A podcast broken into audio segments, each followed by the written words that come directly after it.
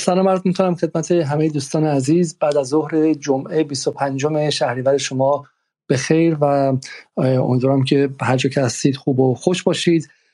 امروز برنامه حالا متفاوت خواهیم داشت در جدال و به عنوان تریبون آزاد جدال یا میدان جدال که به شکلی صحبت های مخاطبان رو بتونیم به صورت بیشتر در سطح عام بشنویم. از دوستانی هم دعوت کردیم که به صورت تخصصی و کارشناسی در برنامه حضور داشته باشن. از آقای دکتر محسن برهانی از خانم سمیه توحیدلوی که حالا امیدوارم که صحبت کنم و همینطورم از دوستان دیگه که این برانور دعوت کردیم. ولی خب بحث گشت ارشاد بحثی که بالا در حداقل سه چهار ماه گذشته در ابعاد خیلی خیلی کلان ما در موردش زیاد شنیدیم هر روز و مطرح شده و حالا مطرح شده که آقای رئیسی در طی انتخابات گفته بود که من اصلا به گشت ارشاد معتقد نیستم و بیشتر به گشت ارشاد مدیران معتقدم ولی دیدیم که در سه چهار ماه گذشته این موضوع جز بحران های اجتماعی شد و باعث افزایش نارضایتی در جاهایی و هزینه سازی شد و حالا دیگه این اتفاقی هم که دیروز و چند روز پیش افتاد و محسا امینی به بیمارستان رفت و امروز هم که متاسفانه خبر فوتش منعکس شد. می‌بینیم که خب باستاب خیلی خیلی وسیع داشته. من همین الان که به توییتر نگاه می‌کنم گمانم 330 هزار توییت تا همین چند دقیقه پیش فقط با هشتگ محسا امینی منتشر شده بود. حالا هشتگ های دیگه ای که مربوط به اون بود 60 هزار تا هشتگ هجاب به انگلیسی بود و هشتگ ژینا امینی که اسم دیگه این خانم بودش که اون هم جزو هشتگ های بسیار مهم بود و به نظر میاد که با یکی از مهمترین اتفاقات در سطح فضای مجازی در حداقل یکی دو سال گذشته طرف هستیم چیزی در حد دختر آبی یا حالا بحث نوید افکاری و غیره جز چیزهایی است که بخشی از جامعه رو تکون داده. و من معتقدم که باید در موردش صحبت کنیم. حالا اعتقاد خود شخصی من رو دوستان می‌دونن که با گشت ارشاد و همینطورم با حجاب اجباری مخالفم. ولی من دوست دارم که دوستان معتقد به حجاب اجباری و حتی به شکلی طرفدار گشت ارشاد هم بتونن بیان و و صحبت کنن. هدف اصلی ما در جدال اینه که این بحث در خانه بمونه و تبدیل نشه به ابزاری برای وصل شدن و گره خوردن با بقیه مسائل گره خوردنش به تقاضای تحریم اقتصادی ایران تسلیحاتی شدنش و تبدیل شدنش به چیزی برای فشارهای بین المللی بر ایران و غیره. و این بحثی که حالا ایران هم طرفداران حجاب اجباری و هم مخالفان حجاب اجباری هم طرفداران گشت ارشاد و هم مخالفان گشت ارشاد. خب هر دو طرف بخش از جامعه هستن و باید بتونن این گفتگو رو اینجا انجام بدن. و برای همین هدف اصلی این برنامه اینه که این دو طرف بتونن با همدیگه با همدیگه صحبت کنن. این یه نکته است. ولی من شخصا فقط به عنوان عقیده خودم سعی می‌کنم که در طی برنامه از عقیده خودم خیلی استفاده نکنم و بیشتر شنونده باشم. ولی از منظر عقیده خودم باید بگم که واقعا اصلا غیر از اینکه تسلیت میگم به خانواده امینی و چه چیز دردناکتر از اینکه یه دختر 22 ساله ای که 22 سال براش هزینه شده اصلا فوت کنه و خیلی خیلی واقعا اسفناک و دردناکه. و مشابه همین قضیه رو ما الان در انگلستان داریم. پسر 25 ساله ای که همسرش هفت ماه هم هست باردار باردار توسط پلیس انگلیس کشته شده و و ما اونجا توف میندازیم به صورت پلیس نجات پرست انگلیس. که یک بار دیگه باز یک آدم به خاطر نجاتش کرد و بعد من نمی‌دونم به جمهوری اسلامی چه میشه گفت که اگه اونجا با سیاهان حداقل 5 درصد جامعه انگلیس و اقلیت هستن ولی زنان ایران که 50 درصد جامعه ایران هستن و چرا باید چنین اتفاقی بیفته که این احساس ناامنی منتقل شه؟ و دومین حسرت من به عنوان کسی که در این ماها از دولت ابراهیم رئیسی در سیاست خارجی حمایت کردم اینه که الانی که ما باید درباره موفقیت دولت ابراهیم رئیسی در ازبکستان و پیوستن ایران به شانگهای و این مسائل کلان حرف بزنیم الان باید بیم در مورد این اتفاق تلخ و تراژیک حرف بزنیم که محصول حکمرانی افتضاح نبد و سیاست هایی که شکست خوردنشون رو بارها خودشون نشون دادن و الان باید بیان دل بسیار از آدم های دورور از جمله زنان مذهبی معتقد به حجاب خون باشه از دیدن این اتفاقات و روز عروسی من و روز عروسی بی بی سی و روز عروسی ایران اینترنشنال باشه. و واقعا واقعا دردناکه. واقعا دردناکه و خانم انسیه خزعلی که یکی از مسئولین دفاع از گشت ارشاد و بازگشتن گشت ارشاد و تشدید گشت ارشاد در دولت ابراهیم رئیسی و معاون بخش زنان آقای رئیسی هستش کسی که بعد خودش هزینه سازی می‌کنه با رفتن بچه‌هاش به کانادا و تمامی به آقایون اصولگرا مشغول مالکشی برای این قضیه میشن و تغییر حرفاشون. و این حرفا به هیچ وجه قابل دفاع نیستش. یعنی هزینه اجتماعی که داره این اتفاقات بر اذهان جامعه به وجود میاره و به شکلی تکه تکه داره سرمایه اجتماعی رو از ما می‌گیره و اصلا باور نکردنی است. بله با این اتفاقات جمهوری اسلامی سقوط نخواهد کرد با این اتفاقات چه می‌دونم شاید شما بگید که مسئله این نیست اما بسیار از کسانی که باید بمونن تو این کشور کار کنن با انرژی بسیار بتونن راه توسعه ایران رو باز کنن نگاه کلان داشته باشن و غیره الان درگیر این مسائل به مهاجرت فکر می‌کنن و و هزینه اجتماعی است. برای من فکر می‌کنم که مهمترین کسانی که حالا امیدوارم امروز بیان صحبت کنن کسانی هستن که اتفاقا از طرفداران آقای رئیسی هستن ولی بخش عقلگرای اون جناح هستن و و از منظر به شکلی خرد حکمرانی بیان و بگن که چقدر دیگه قراره که این سیاست ها هزینه سازی کنه و غیره. بسیار خوب. من پلتفرم باز می‌کنم. فقط این نکته رو بگم که اولویت برای صحبت کردن مسلما با خانم هاست و هر کسی که بخواد صحبت کنه ما اولویت رو به ایشون میخواییم داد. من خودم واقعا دوست دارم که خانم توحیدلو اول صحبت کنه. اگر قبول کنن دعوت من رو من در بین مخاطبین خانم فاطمه ترکاشوند رو می‌بینم که من ایشون رو هم برای صحبت دعوت می‌کنم. خانم هدا محمدی رو می‌بینم ایشون رو هم دعوت می‌کنم. خب بسیار حال ما تا منتظر سخنران خانم بشیم. از خانم لیکا الهاشمی که فکر اولین نفر اولین خانمی هستن که اومدن بالا من از ایشون می‌خوام که صحبت کنم تا بقیه دوستان دعوت رو بپذیرن. خانم الهاشمی بفرمایید. حالتون خوبه؟ خیلی خیلی ممنون.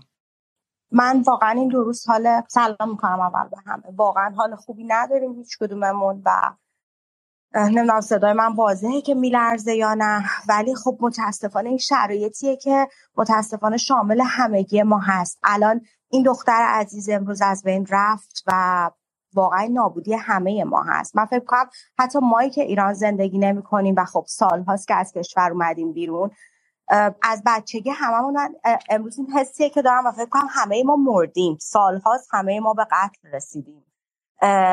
سالهاست همه ما رو کشتن. بلکه مایی که حتی خارج از ایران هستیم هم آسایش نداریم. ناراحتیم.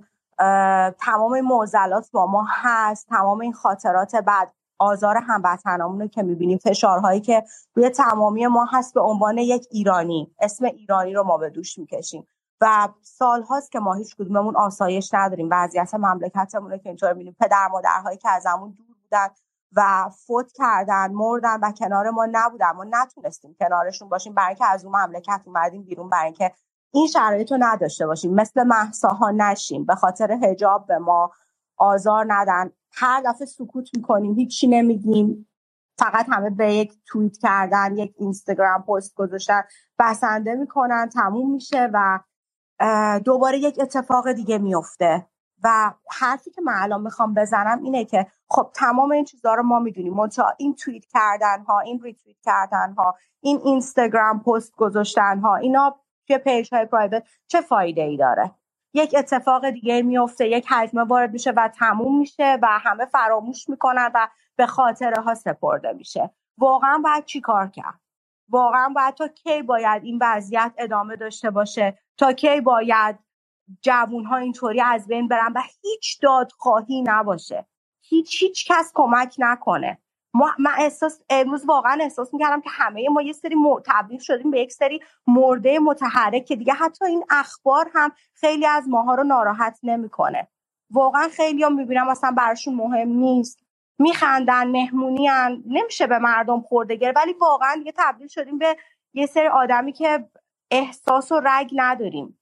تبدیل شدیم به مرده متحرک. این چیزی بوده که این اتفاقات و این شرایط مملکت به سر ما برده و من واقعا بسیار خوب. خانم الهاشمی بالا خود شما به نظر که مدتی که از ایران خارج هستید.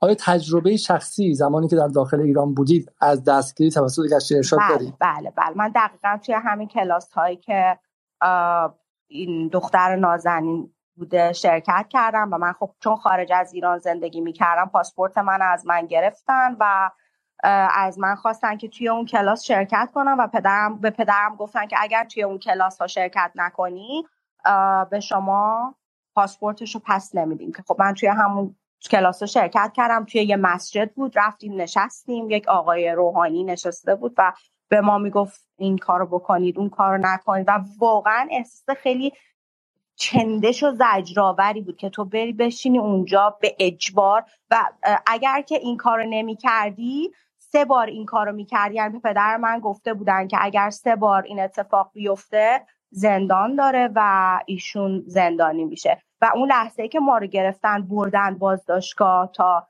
پدر من خودش رو برسونه و منو ببره بیرون شاید نیم ساعت طول کشید. ولی انقدر اون صحنه بد بود و همه میکس. الان نمی‌دونم چجوری این چیزی که من دارم میگم مال شاید یازده یازده تا دوازده سال پیش بود. الان نمی‌دونم شاید اونجوری نباشه. ولی اون تایمی که ما رفتیم بازداشتگاهی بود که میکس بود معتاد توش بود. کسی بود که به خاطر بدهی شدید مالی و اختلاس و اینا اون تو بود. اصلا کارتون خواب توش بود. هم همه همه با هم میکس توی اتاق خیلی کوچیک و خیلی شرایط بدی بسیار ممنون از شما. خب خانم فاطمه ترکاشوند هم اینجا هستن همراه ما هستن. من از خانم ترکاشوند می‌خوام که صحبت کنن.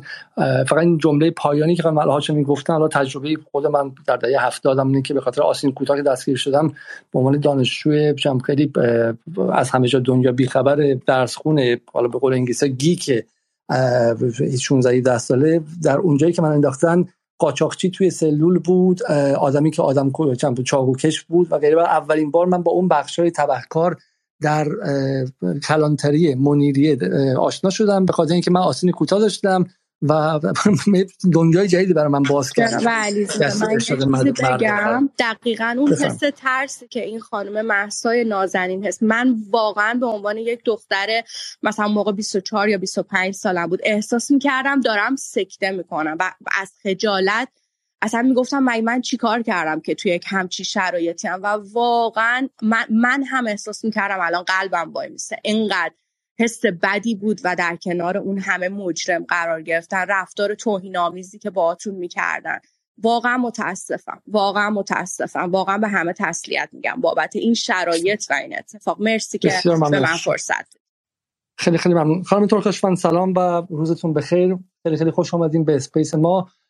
شما اخبار رو دنبال کردید. واکنش های رسمی رو هم دیدید از آقای رئیسی که دستور پیگیری خیلی خیلی سریع دادن تا به که اون طرف آقای خامنه آقای محمد خاتمی و غیره تا اینکه آقای رشیدی کوچی نماینده مجلس گفته که من پیگیری می‌کنم. و به نظر میاد که حالا یه تغییراتی هم اتفاق افتاده برخلاف گفته دوست قبلیمون. و به نظر میاد که خب بدنه رسمی نظام هم متوجه شده که این سطح از این اتفاقات می‌تونه باعث نارضایتی خیلی جدی شه و به نظر میاد که می‌خوان پاسخ بدن. آیا شما امید دادخواهی دارین در مورد این پرونده؟ سلام. خدمت همه به خصوص شما آقای علیزاده. ممنونم که لطف کردین. از بنده هم دعوت کردین. من یه چند تا نکته رو قبل پاسخ دادم. به سوال شما بگم. من چون ما داخل ایران در واقع خیلی با این مسائل سر و کار داریم و سر و کله می‌زنیم. شاید دوستانی که بیرون از ایران زندگی می‌کنن. به این میزان متوجه ابعاد متعدد و پیچیده داستان نباشن. بنابراین من لازم می‌دونم یه نکته رو بگم. ببینید مدت هاست که نگاه بیرونی به ایران به وضعیت, های، به وضعیت اجتماعی ایران و مسائلش یه خودش تبدیل به یه مانع مضاعف برای حل مسائل داخل ایران شده.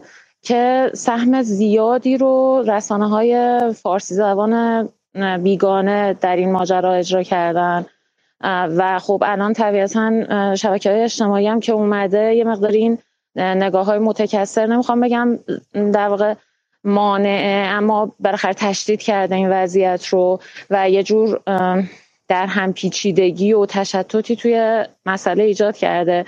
اون اتفاق اینه که در واقع این نگاه های بیرونی اجازه نمیدن که مسئله خارج از دامنه های سیاسیش پرداخته بشه و بررسی بشه.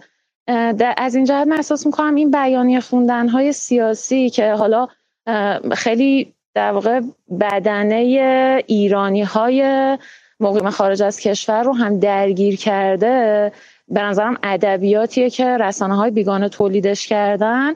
این خیلی به ضرر وضعیت داخلی ایرانه ما. نمی‌خوایم که همه موضوعات رو از زاویه دید سیاسی بهش بپردازیم و حلش کنیم و این خیلی مانع بزرگ ایجاد کرده. ببینید اینکه هر مسئله اجتماعی داخلی رو به صورت مستقیم من البته این راجع به این موضوع توضیح خواهم دادا ولی اینکه ما متصلش بکنیم به نظام براندازیش وجودش نبودش این جور چیزا خب خیلی آسیبزاست و اجازه نمیده که راه حل های کوچیک منطقی معقول در بستر زمان پیگیری بشن. این یه نکته بود که می‌خواستم بگم. ببینید قبل از هر کنشگری که دوست قبلیمون خانم الهاشانی بهش اشاره کردن قبل از تولید هر مدل کنشگری که به نظرم از سر احساسات سیاسی مثلا ما چرا همه خاموش شدیم این این زاویه دید رو من خیلی در توییتر و شبکه های اجتماعی دیدم که مثلا وای ما چرا خاموش شدیم ما چرا هیچ کاری نمی کنیم چرا به نظرم این کنش تولید کردن های اشتباهیه به خاطر اینکه ما قبل از تولید کنش باید متوجه باشیم علت اتفاقی که افتاده چیه. آیا این یه تصمیم سیاسیه که گشت ارشاد باشد و به این شکل هم باشد؟ آیا این یک بیکفایتی سیاسی است؟ آیا این یک لجاجت سیاسی است؟ آیا اصلا مسئله سیاسی است یا ما بسترهای اجتماعی عظیمی که در ایران وجود داره نسبت به مسئله حجاب نسبت به مسئله زن رو اصلا نادیده می‌گیریم؟ یعنی ما فکر می‌کنیم که اگر مثلا حاکمیت یک تصمیم در رابطه با حجاب یا وجود و عدم گشت ارشاد بگیره جامعه خیلی به سرعت این رو میپذیره و حزمش می‌کنه. چه وجود حجاب چه عدم وجود حجاب. یعنی انکار کردن این بسترهای اجتماعی فرهنگی هم یکی از اشتباهاتیه که آمدانه به نظرم رسانه های بیگانه و حالا بخشی از ایرانیان خارج از کشور دارن تولیدش می‌کنن. این کنشی که ما دنبالش هستیم و قبلش باید بستر و زمینه رو بشناسیم که به نظرم باز دوباره دوباره من تاکید می‌کنم از این جهته که حالا شاید بخش از من با شما کاملا موافقم. به ما بله. داریم در بر همین داریم اینجا صحبت می‌کنیم. داریم صحبت می‌کنیم که این از ایران اینترنشنال از مسیح النژاد و غیر سر در نره. ولی به چه بخوایم چه نخوایم خانم ترخوشوند زمان زیادی گذشته. یعنی 5 سال 6 سال از اینکه بحث حجاب دیگه حداقل تو فضای شبکه‌های اجتماعی مسیح النژاد گروه های دیگه تبدیلش به اسلحه کردن. تسلیحاتی شدنش دیگه 5 سال گذشته. و 6 5 سال هم بوده که وقت داشته نظام که این اتفاق بیفته. منتقدین دارن میگن که در دوره روحانی با همه حالا بدی ها و خوبی هاش اما ما چنین اتفاقاتی رو کمتر می‌دیدیم. به نظر میاد که این دور جدید و این موج جدید اینه که واقعا ما به سمت حل شدن که نمیریم هیچی. بخشی از حاکمیت به نظر میاد که شمشیر رو از رو بسته و می‌خواد در این فضای یک دست شده قضیه حجاب رو هم سرش ایستادگی کنه. بذار من به اون سوال اول از شما بپرسم. حالا شما دقیقا میگید که ما می‌خوایم بحث به خارج از کشور کشیده نشیم. ولی خب خیلی مسائل ما به خارج کشور کشیده میشه. بی بی سی فارسی در حد صحنه علنی مجلس قدرت داره در ایران. برای همین چه بخوایم چه نخوایم داره مطرح میشه. این موضوع الان به نظر شما حالا فارغ از اینکه این رسانه‌های خارجی بودن های اجتماعی قدرت دارن این موضوع الان به نظر شما آیا ذهن بخش قابل توجهی از جامعه رو آزار داده یا نده بله قطعا همینطوره. من عرض کردم هر شبکه های اجتماعی هم این ماجرا رو نشون میدن. یعنی این خب ما الان خیلی جلوتر رفتیم نسبت به مثلا سی سال قبل و می‌تونیم نبض جامعه رو از روی شبکه های اجتماعی کاملا داشته باشیم. بله این اتفاق افتاده و من, من که فکر می‌کنم که کاملا هم جامعه نسبت به این موضوع قلبش جریه داره. یعنی ما هایی که در سطح خیابان مثلا دیده میشه و آدم ها برخوردها رو از نزدیک حس می‌کنن رو نمی‌تونیم با یه مسئله دوری که حالا ممکنه چند تا رسانه در روایتش در واقع فاصله انداخته باشن مقایسه بکنیم. اینو جامعه حس می‌کنه طبیعتا نسبت بهش واکنش نشون میده و من هم مثل شما فکر می‌کنم که نقطه ضعف بزرگیه. منتها شکل برخورد باهاش الان مسئله ماست. یعنی در اینکه این اتفاق افتاده شکی نیست. اما این من دنبال این ماجرای تولید کنش بر اساس این قلب جریه دار هستم. یعنی فکر می‌کنم که باید این رو یه مقداری کنترل کرد ابعادش و این رو هم عرض کنم. حالا چون بحث رسانه های خارجی رو گفتم من نقش بزرگی رو هم به عهده رسانه های رسمی داخلی می‌دونم که چون وارد بازی نمیشن عملا همیشه دست ما من خودم خبرنگارم. خبرنگار رسانه رسمی هم هستم. ولی دارم این رو اعتراف می‌کنم و عرض می‌کنم دلسوزانه نسبت به همه حالا حاکمیت رسانه هر چیزی. فکر می‌کنم که تا ما عقب نشینی هامون محصول حملات و تهاجم ها در بستر شبکه های اجتماعی و رسانه های بیگانه تعریف بشه همیشه عقب خواهیم موند.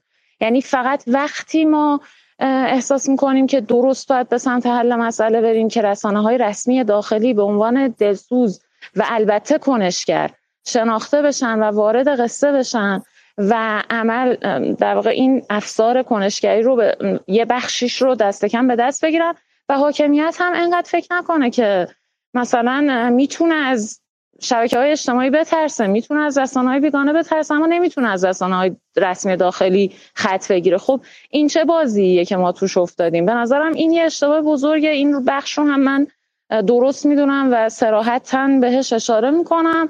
اما بحث فکر می‌کنم جایی که ما باید روش بحث بکنیم اون محل کنش هست. یعنی وظیفه ما چیست؟ وظیفه حاکمیت چیست؟ و گشت ارشاد در رابطه باهاش باید چه تصمیمی گرفته بشه؟ خب، و این اینو هم بگم که فقط در, در وقتی این اتفاق میفته که همه این ماجرا رو با هم ببینیم. ابعاد فرهنگی اجتماعی قصه رو هم ببینیم. فقط سیاسیشو نبینیم ببخشید من طولانی کردم. نه نه خواهش می‌کنم. حالا من اولا که می‌خواستم سلام عرض کنم خدمت همه دوستان عزیز. حدود 700 نفر در توییتر برنامه رو دارن گوش می‌کنن. حدود من صدای علیزاده رو ندارم. مشکل فکرم که متعلق به شما باشه. حدود 520 نفر در یوتیوب دارم ما رو دنبال می‌کنم و حدود 200 خورده هم در کلاپاس برنامه رو دنبال می‌کنم من به همه دوستان در این سه تا پلتفرم سلام عرض می‌کنم. حدود دو ساعت خورده برنامه خواهیم داشت قبل از اینکه مسابقه کشتی شروع شه و حالا اگر بحث ادامه پیدا کرد چه بعد از مسابقه هم ما باز به شکلی برگردیم و برنامه رو ادامه بدیم. درباره گشت ارشاد و در مورد این اتفاقی که امروز افتاده صحبت می‌کنیم. ما در جدال یک برنامه داشتیم بین که خیلی هم بهش اعتراض شد بین آقای سفار هرندی سجاد سفار هرندی به عنوان مدافع گشت ارشاد و محمد رضا اسنافی که حالا اونم به ممکن به اون بپیونده از در جاده اربعین بودش به عنوان مخالف گشت ارشاد و خیلی گفتن چرا دو تا مرد رو دعوت کردیم. علتش این بود که آقای سجاد هرندی بالاخره می‌خواستیم ببینیم که اون تفکری که داخل نظام داره دفاع می‌کنه از گشت ارشاد چه منطق و چه خردی داره که حل مسئله رو ما چجوری انجام بدیم؟ حالا من از خانم ترکاشفن می‌خوام که به عنوان کسی که بالاخره هم خودشون محجب هستن همین که بالاخره به آدمی هستن که نگاه نظری دارن فلسفه خوندن و غیره. حالا از اون بحث رسانه‌ای بیایم بیرون. شما خودتون نگاهتون چیه خانم ترکاشفن آیا به نظر شما در این مقطع گشت ارشاد هزینه ساز شده یا نشده؟ من از چند منظر می‌خوام شما بگم یکی هزینه‌ای که هزینه اجتماعیه. یعنی بالاخره بخشی از جامعه رو مقابل بخش دیگه ای می‌ذاره. و همین که شما خودتون هم فرمودین بالاخره رسانه اونور آبی هم مسیح علی نژاد هم وزارت خارجه آمریکا هم آتش بیار معرکه است. اما در داخل هم عده آتش بیار معرکه هستن. خب این خود این اصل قضیه به نظر میاد داره دو قطبی رو خیلی تشدید می‌کنه. و ما این که واقع علت اولی به نظر میاد که این این سیاست که مدت خیلی زیادی هم بوده و و نظام هم به نظر میاد که آپدیتش نمی‌خواد بکنه به همون جوری به همون شکل می‌خواد نگه داره. و این سیاست هزینه ساز دور هم خب مگس و غیر مگس هم میان و و اینو تبدیل به اسلحه می‌کنن. ولی واقعا چه بخوام چه نخوایم ایران 1401 از نظر دموگرافی و جمعیت شناسی معتقد به حجاب معتقد بی اعتقاد به حجاب یا چیزهای دیگه خیلی فرق داره با زمانی که این سیاست در سال 58 59 آغاز شد. من شما به عنوان یک زنی که داخل ایران کار می‌کنید فلسفه خوندید. خبرنگارم هستی می‌خوام مثلا نظر شخصی خودتون رو درباره هزینه های گشت ارشاد بشنوم و به نظرتون راه راه رو به آینده چیه که ما از این بنبست بیرون بیایم؟ بله من حالا طبق دقت که قبلا شخصی داشتم روی این ماجرا و یک دو جا دربارش نوشتم این رو عرض می‌کنم این کاملا موضوعیه که فعلا در فاز بحث و تشخیص ابعاد ماجرا باید مطرح بشه. هرچند که هم همین الان هم دیر شده و شاید ما خیلی داریم معطل می‌کنیم و باید زودتر به تصمیم برسیم. اما بازم به نظرم میاد که هنوز هم باید ابعاد موضوع به گفتگو گذاشته بشه. به خاطر اینکه نیاز داریم که ذهن جامعه قانع بشه نسبت به داستان. یعنی اینجوری نیست که ما تصمیم بگیریم ابلاغ کنیم و تموم بشه. کما که این طرف داستان یعنی ملزم کردن آدم ها به هجاب صرفا با ابلاغ اتفاق نیفتاد نمیافتاد و نیفتاد. اون طرف داستان هم مطمئن باشید که صرفا با ابلاغ و قانون کردن اتفاق نمیافته. یعنی اینطور نیست که ما به جامعه بگیم که از, امروز هجاب آزاده و هیچ مشکلی بعد از اون برامون پیش نیاد. من این نکته رو می‌خوام بگم. حالا بعد از این ماجرا نظر شخصی بله. این هستش که با زوری فاز تحلیلی داره اگر اجازه بدیم بگم. ما گروه های مختلفی در جامعه داریم که نسبت به داستان گشت ارشاد و هجاب نگاه های متفاوتی دارن. من گروه های نزدیکتر به نظام و در واقع معتقد به هجاب معتقد به کنشگری در این حوزه و امر به معروف و نهی از منکر در این حوزه رو یه مقداری بهشون فکر کردم. به نظرم دو سه دسته داریم. دسته ای که معتقده که هجاب الزامی است و نص صریح قرآنه و باید زن مؤمن مسلمان بهش پایبند باشه. که این دسته طبیعتا چند مدل کنش رو در ارتباط با هجاب در پیش می‌گیرن. بعضیاشون معتقدن که باید هجاب قانونی هم باشه در واقع جرم انگاری بشه عدم التزام به هجاب و بخششون معتقدن که نه جرم انگاری لازم نداره و صرفا باید یه کنش فرهنگی در این رابطه اتفاق بیفته. و این دو کنش در نزدیکترین لایه نسبت به این ماجرا وجود داره که از کردم حالا معتقدن باید قانونی بشه بخشی بخشی معتقدن که نه صرفا فرهنگی و ایناست. به نظر من اکثریت در میان این لایه با کسانی است که هنوز تصمیمی در این رابطه نگرفتن و مسئله ما درست همینه. یعنی آدم هایی وجود دارن که از کردم معتقد به نص سریح های قرآن و التزام, التزام به هجاب در میان زنان مؤمن و مسلمان در جامعه اسلامی هستن. منتها نمی‌دونن که قانونی بودنش درسته و جرمنگاری کردنش درسته و وجود گشت ارشاد به طبع در واقع جرمنگاری این ماجرا درسته یا نه؟ یا صرفا باید با ابزارهای فرهنگی بریم جلو یا با یه در واقع تدبیری این دوتا رو در کنار هم قرار بدیم؟ این الان یه جور به نظر من گنگی و ابهام و بیعملی در این رابطه وجود داره که نتیجهش همین بیعملی هست که در حاکمیت می‌بینید. حاکمیت به طبع همین بدنه اجتماعی هنوز نمی‌تونه آماده تصمیم گیری در این رابطه نیست. نمی‌دونه که هم طبیعتا خیلی براش سنگین و بزرگ و اشتباه جلوه می‌کنه اگر بخواد زیر قانون الزام هجاب بزنه. و از اون طرف هم نمی‌تونه که کنترل بکنه که همه ملتزم به هجاب باشن. این وسط یک واسطه یفته. من من خودم هم شخصا در رابطه با این دو همین موضع حاکمیت رو دارم. یعنی فکر می‌کنم که قانونش باید وجود داشته باشه. اما تنها بخشی که من شخصا درش تردید دارم اونه که چرا ما گشت ارشاد رو تبدیل کردیم به سیبل شکل اجرای این قانون. یعنی فکر می‌کنیم عقب نشستن از گشت ارشاد انگار عقب نشستن از کل تصمیم حاکمیت نسبت به الزامی دونستن هجاب و عقب نشستن از قانون هجاب و عقب نشستن از اسلام و عقب نشستن از حاکمیت جمهوری اسلامی. من این این تبادل رو این تصاویر رو نمی‌فهمم. کمون که خودم در اینستاگرام به اون پویش محجبم و مخالف گشت ارشاد با همین توضیحات پیوستم و باز هم همین بیعملی رو در دایرکت از طرف بخشی از همین لایه دیدم که همشون مثلا آدم رو متهم می‌کردن یه بخشی به اینکه خب تو الان مخالف گشت ارشاد هستی پس مخالف حجابی پس مخالف اسلامی پس مخالف جمهوری اسلامی هستی. این تصاویر رو ما باید از ذهن ها بزداییم. اول از همه در ذهن خود حاکمیت. چرا باز نگری کردن از یک شکل ضعیف اشتباه و کج کار کرد از این قانون الزام حجاب رو ما انقدر انقدر سنگین کردیم برای خودمون؟ خب گشت ارشاد یه دوره ای به یه تدبیری که احتمالا اشتباه هم بوده شکل گرفته و حالا نشون داره میده عملا که نه کفایت حل مسئله رو داره و نه حتی می‌تونه از تشدید کردن ماجرا جلوگیری کنه. خب چه اصراریه واقعا؟ به نظرم حاکمیت این ترسی که داره از اینکه اگر در گشت ارشاد کنه انگار از تمام موازش و از خود اسلام عقب نشسته اینه یه شجاعتی می‌خواد که به نظرم شجاعت خیلی زیادی هم نیست. به یک دیالوگ همسط و غیر بالا به پایین اگر ما با مردم خودمون با مردمی که در این کشور نشستن دلسوزن همشون مسلمانن مؤمنن حتی اگر مسیحیان از ادیان دیگه هستن در عرف و فرهنگ این جامعه بزرگ شدن. بیهجابی رو به اون شکلی که در بخش از اروپا و آمریکا رایجه همینها هم بر نمیتابن. ما با همینها به یک دیالوگ روشن و معدبانه و سازنده ای برسیم که باز برمیگردم به بحث قبلی. به نظرم بسترش هم فقط و فقط رسانه های داخلی هستن. رسانه های رسمی داخلی هستن.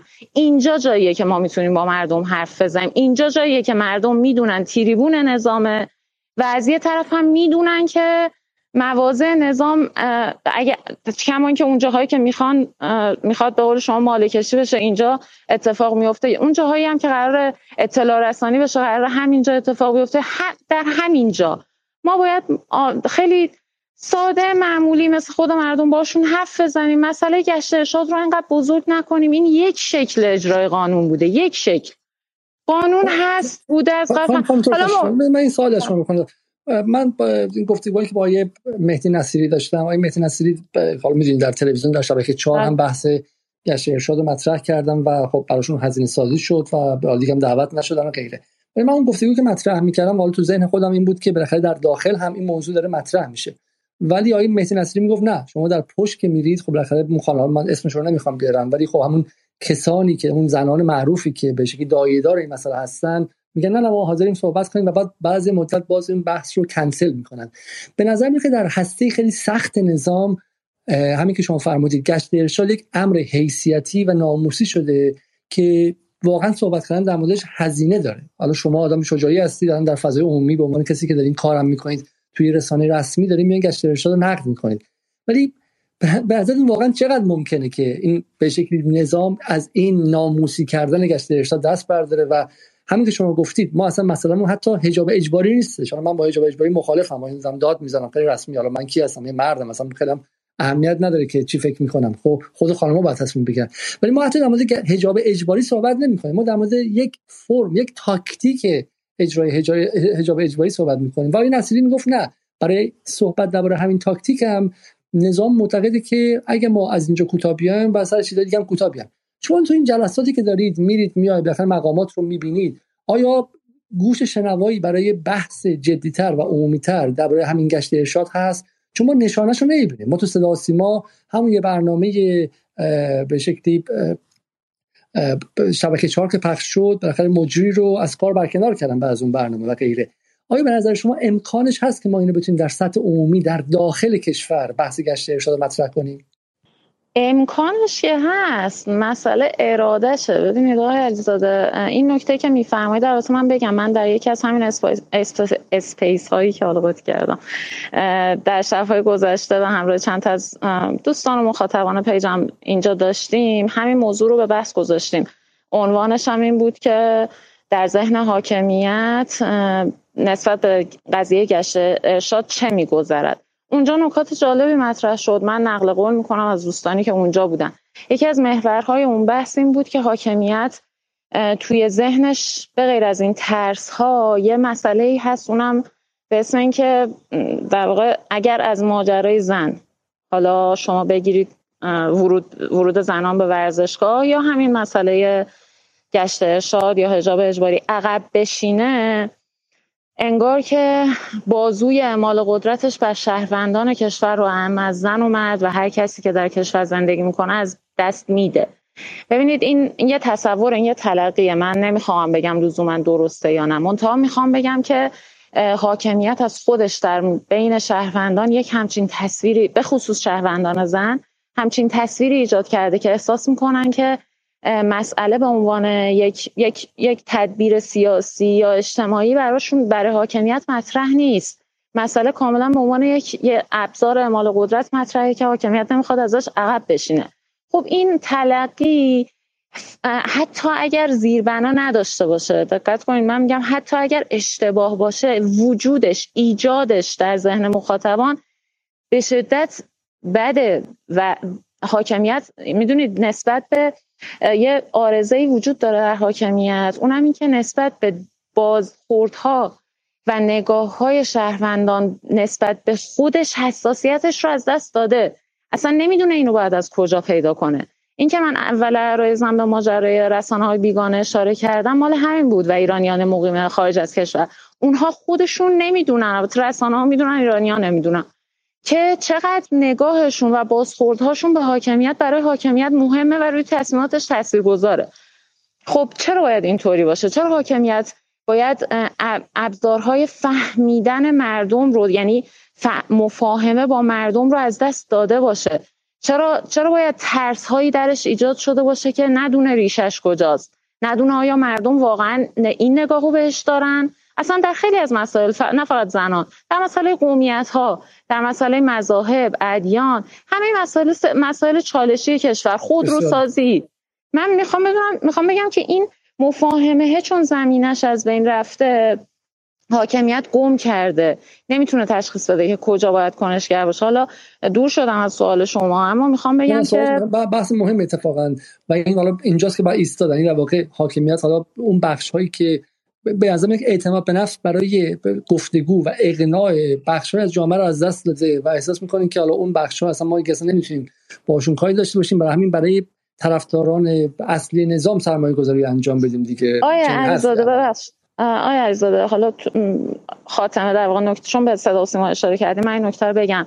من احساس می‌کنم که فشارهایی که ایجاد شده حالا از طرق مختلف به نظرم حاکمیت رو نسبت به بعضی از این مسائل آگاهتر کرده و حساستر کرده و صدا و سیما یه, یه قصد یه اراده کوچکی درش نسبت به حل ورود به این ماجرا نمیگم حلش چون شاید رسانه اصلا نتونه اینو حل کنه.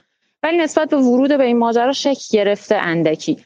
من این رو پاس میدارم تقدیر می‌کنم ازش و فکر می‌کنم که شجاعت آدم هایی که از داخل نظام با نگاه دلسوزانه و متصل به مبانی نظام.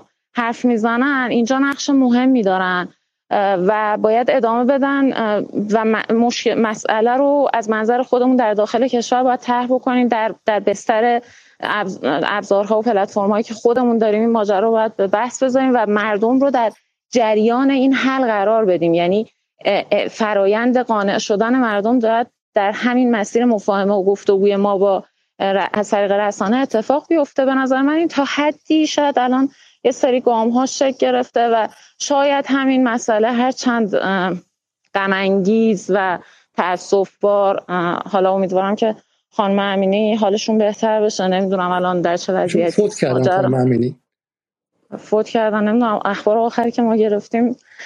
خب امیدوارم که به هر حال این هزینه های سنگینی که واقعا برای سرمایه انسانی برای روح آدم ایرانی داره ایجاد میشه دست کم یه, یه گام بلندتری ما رو جلو ببره. یه ذره فکر بکنیم به هر. خیلی خیلی ممنون از خانم ترخشفن برای نکته که شما گفتین یه نکته توش هستش. نکته ای که واقع کسانی به نظر من مؤثر مؤثرترین افراد در اینجا هستن که از درون همون های خود نظام آدم های معتمد نظام باید بتونن این کار انجام بدن. ولی اینجا پرسشی که مطرح میشه این که آیا ما زمان بینهایت برای این داریم؟ یعنی اگرچه داره تغییراتی به وجود میاد در داخل اونها. ولی همزمان هم یه خشمی داره در این سمت جامعه اتفاق میفته که اگر اون تغییر و اون رفرم در ذهن به شکلی آدم های در داخل نظام به موقع اتفاق نیفته شاید به شکلی دیر باشه و نتونه هرگز اون نفرتی که در ذهن این بخش های جامعه انجام میشه رو بتونه بپوشونه و واقعا بهش جواب بده. من می‌خوام از آقای اسنافی چون ازشون تقاضا کردم که به ما بپیوندن در مسیری هم هستن که شاید اینترنت نداشته باشن تقاضا کنم که چند دقیقه صحبت کنم. ما با آقای اسنافی گفتگو کردیم همونطوری گفتم و درباره اینکه اصلا گشت ارشاد آیا عملی هست یا نه و آیا اسنافی به عنوان کسی که معتقد به حجاب اجباری بود در اون برنامه صحبت کرد و و معتقد بود که این هزینه سازه. حالا این اتفاق رو هم پیش بینی کرد آیا اسنافی در اون گفتگو. و این گفتگو فکر اوایل تابستون اتفاق افتاد و اینکه چنین اتفاقات تلخی هم از دل این سیاست میاد بیرون همون موقع دیدن. خانم سمیه عبداللهی که چند بارم میکروفونشون رو باز کردم. خانم عبداللهی. سلام آقای علیزاده. البته من میکروفونم باز می‌شد یعنی مشکل بود. تقصیر کاملا. بله ببینید خب خیلی نار... سلام کنم به همه دوستان. خب خیلی ناراحت کننده بود مرگ این دختر. که خواهر دختر و هم شهری و هموطن خیلی از ماست و همه ماست.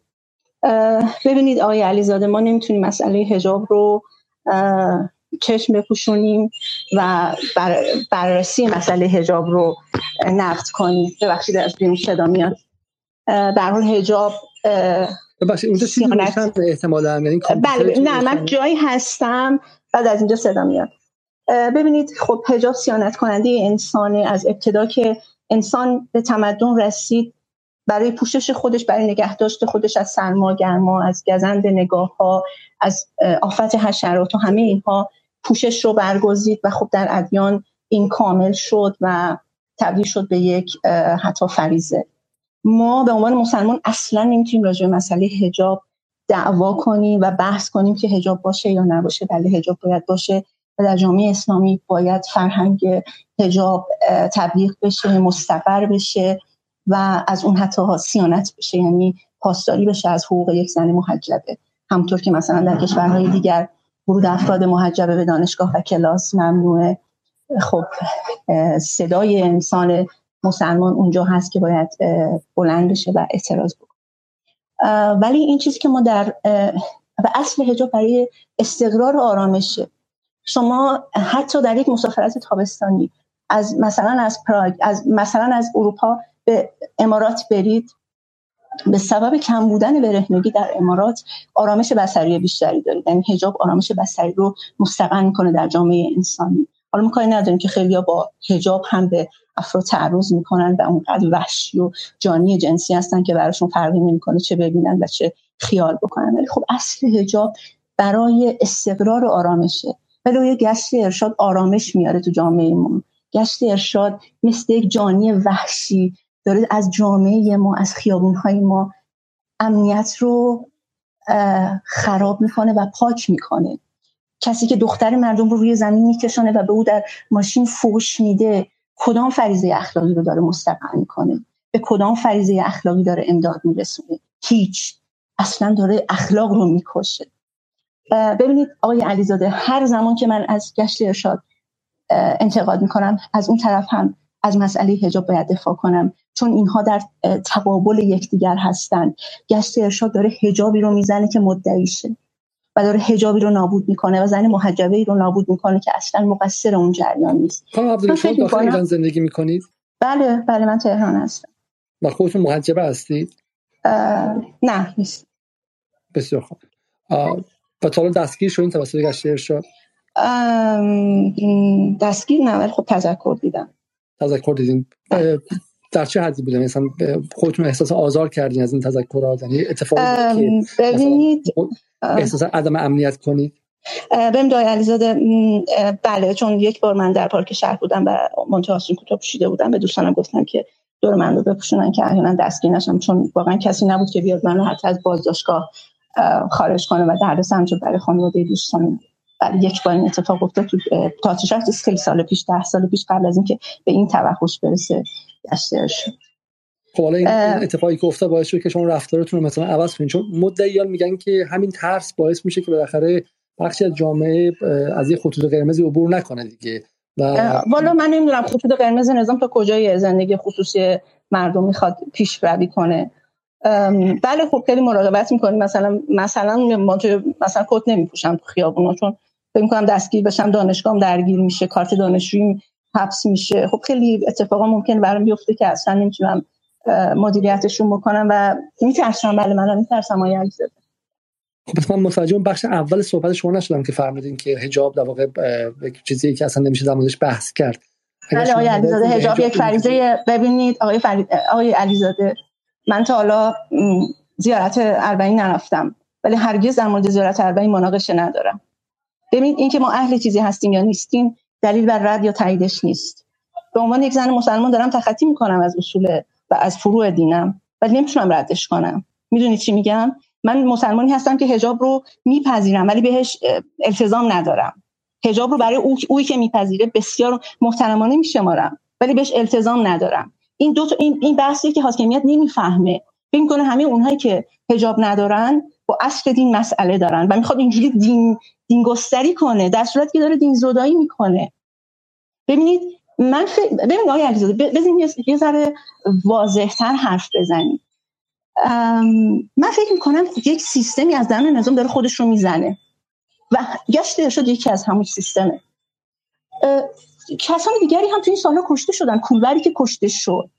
بچههایی که تو ما در بازداشتگاه همون خیلی کشته داریم. یعنی آماری که جوان های تو بازداشتگاه های نیرو انتظامی کشته میشن تو ایران خیلی بالاست.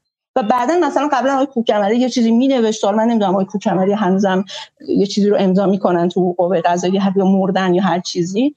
ولی تو بازداشتگاه های جمهوری اسلامی تو بازداشتگاه های کلانتری ایران جنایت های اتفاق میفته که بسا از این چیزی که بر خانم محسا رفت بیشتره و, و رنجاورتره و, و حیوانی ما, ما به برنامه امروز در مورد به شکلی حالا چون اونم یه موضوعی دیگه اصلا کلا کشته شدن در بازداشت موقت یه موضوعی هم. انگلستان بعد از ملکه معذرت می‌خوام. موضوع هفتم چون موضوع اول دوم سوم چهارم پنجم ششم ملکه است. موضوع هفتم هم کشته شدن این پسر جوان سیاه‌پوست کشته شدن آدم ها در بازداشت موقت موضوع متفاوته. ما می‌خوام درباره درباره خشونت گشت ارشاد صحبت کنیم مثلا خاص. ولی من شما خدافظی می‌کنم چون صداتون هم میاد منعکس میشه. خیلی ممنون. متشکرم. مرسی. می‌تونم بله بله خب من یه مسئله توجهم خیلی جلب کردیم که عزیزانی که تا به حال صحبت کردن همشون موافق هجاب اجباری بودن. ما چرا اول به نظرم اصلش رو در نظر بگیریم. یه تفاوتی هم بین آرایی که صحبت می‌کنن باشه حتما. شما, شما بفهمین صحبت کنید. یک از دلایلی که من این کارو کردم به این علت بوده که من فکرم که به حل حالا دوستان می‌تونم یا نقد کنم خب؟ من فکرم که به حل این وضعیت کمک مفهومی می‌کنه. یعنی من فقط یه نگاه به شکلی مفهومی و نظری به قضیه داشتم. چون گمان کردم که مثلا حجاب که صحبت کنیم که اون طرف اصلا به هیچ وجه کوتاه نمیاد. همین همین خانمی قبلی هم گفتم مثلا جزء اصول و اصلا هیچ گونه بحثی سرش نداریم من گفتم بسیار خوب ما حداقل سر تاکتیک ویژه گشت ارشاد صحبت کنیم ممکنه به نتیجه بیشتری برسیم. به قول فلاسفه ما مناظره رو خیلی نرودان کردیم خیلی باریک گرفتیم که چه واسه تو این باریکه حداقل به این نتیجه عملی بهتری برسیم. ولی شما بفرمایید و نقدتون رو کردن شما خیلی بسیار به جایی رسیده که اشتباه بودنش محرزه. یعنی فکر نمی کنم حتی یعنی بحث در مورد نحوه عمل کرده گشت ارشاد واقعا خیلی بحث بدیهی و واضحیه. یک نفر کشته شده آقای علیزاده. و این مسئله اینه که این آدم هم اولین نفری نبوده که کشته شده. قبل هم دوازده سال پیش زهرا بنی یعقوب تقریبا فکر می‌کنم چهارده سال پیش زهرا بنی یعقوب رو در زندان کشتن و گفتن که خودکشی بوده. و جالبه که حالا این مسئله باعث شده که خون آدم هایی که بیگناه پیش از این کشته شدن هم انتقامش شاید در اذهان عمومی گرفته بشه که یه زمانی سرکوب شده تفکراتی که پیش از این بوده و اشتباه بوده. بحث من اینه که چرا داریم خب انقدر قضیه رو به بحث گشت ارشاد تقلیل میدیم گسترده ترش کنیم بگیم بعد از این قضیه چشم مردم مثل چشم مردم مثل قضیه هواپیمای که ایران زدش خیلی باز شد. احساس می‌کنم که با خونهایی که بیگناه ریخته شده حالا خانم توکاشمن گفتن که خیلی بحث رو احساسی نکنیم و منطقی بیایم راهکار عملی ارائه بدیم و این داستان ها خونهای بیگناهانی که ریخته شده داره کم کم روشن میشه و کم کم چشم مردم رو باز می‌کنه به حقایق ظلم هایی که در این سالها اتفاق افتاده. سفیده رشنو رو بستن به غرب و نمی‌دونم به غرب و سیستم های نمی‌دونم غربی و فلان و اینا. بعد خب الان سپیده رشنو رو می‌خوان چیکار کنن؟ شما نمی‌دونم دیدید یا نه. آقای علیزاده من چند وقت پیشم تیر زدم تو پای یه نفر. من خیلی این اتفاق میفته و اتفاق مکرر انگار. ما ندیده بودیم. این خونه یک بیگناه سپیده رشنو رو بستن به این داستان ها می‌خوان چیکار کنن با محسا امینی که نمی‌دونم شما دیدین یا نه. من یک بار روبروی گشت من محجبه هستم. به من تا حالا گشت ارشاد چیزی نگفته و تا به حال هم با دوستانم نبودم که ببینم چطور رفتار می‌کنن. ولی یک بار ایستاده بودم و دیدم انقدر عصبی شدم که رفتم بهشون گفتم این خانومی که شما دارید این دهمین نفر من اینجا وایستادم دارین اسمش رو می‌نویسین کد ملی می‌گیریم و یه خشم بینهایتی در وجودش ایجاد می‌کنین. اول صبح و ولش می‌کنید بره. این خانم اصلا هجابش ایراد نداره. یک حرف خیلی جالبی الان یکی از این دوستانی که پیشتر صحبت کردن گفتن. گفتن که این بحث فکر کنم خانم ترکاشوند بودن گفتن که بحث هجاب اجباری شده تبدیل به ابزار اعمال قدرت و نه هجاب و من واقعا چیزی که دیدم این بود. یعنی خانومی که از جلوی من داشت رد می‌شد واقعا از نظر هجاب خوب بود. حالا من اینو گفتم یک عده به من حمله کردن گفتن که تو اصلا داری از بحث اینا دفاع می‌کنی میگی که خانومه هجاب داشت. آره خانومه هجاب داشت. حرف من اینه که اینا اصلا بحثشون هجاب هم نیست. اینا دارن از این کار برای تو سر مردم زدن استفاده می‌کنن. یعنی واقعا فقط تو سر مردم زدن سپیده رشنو مادرش من مظلومانه صحبت این خانم محسا امینی مادرش مظلومانه صحبت می‌کرد. من بغزم گرفت از مظلومیتی که توی صدای این زن بود. میگه که دختر من مانتوی پوشیده بود که رو زمین کشیده می‌شد و رو سری که سه متر بود. چطور آخه دختر رو برداشتین از جلو برادرش گفتین یه ساعت می‌بریم آموزش میدیم و جنازش رو تحویل دادین؟ بحث دیگه این که گفتن امارات نمی‌دونم میری احساس آرامش بسری می‌کنه آقای علیزاده من سوریه هستم و دمشقم. اینجا واقعا اینجا مردم هجاب اجباری نیست. و واقعا احساس آرامش بیشتری تو ایران دارم. من به عنوان یه خانم محجبه اینجا احساس آرامش بیشتری دارم.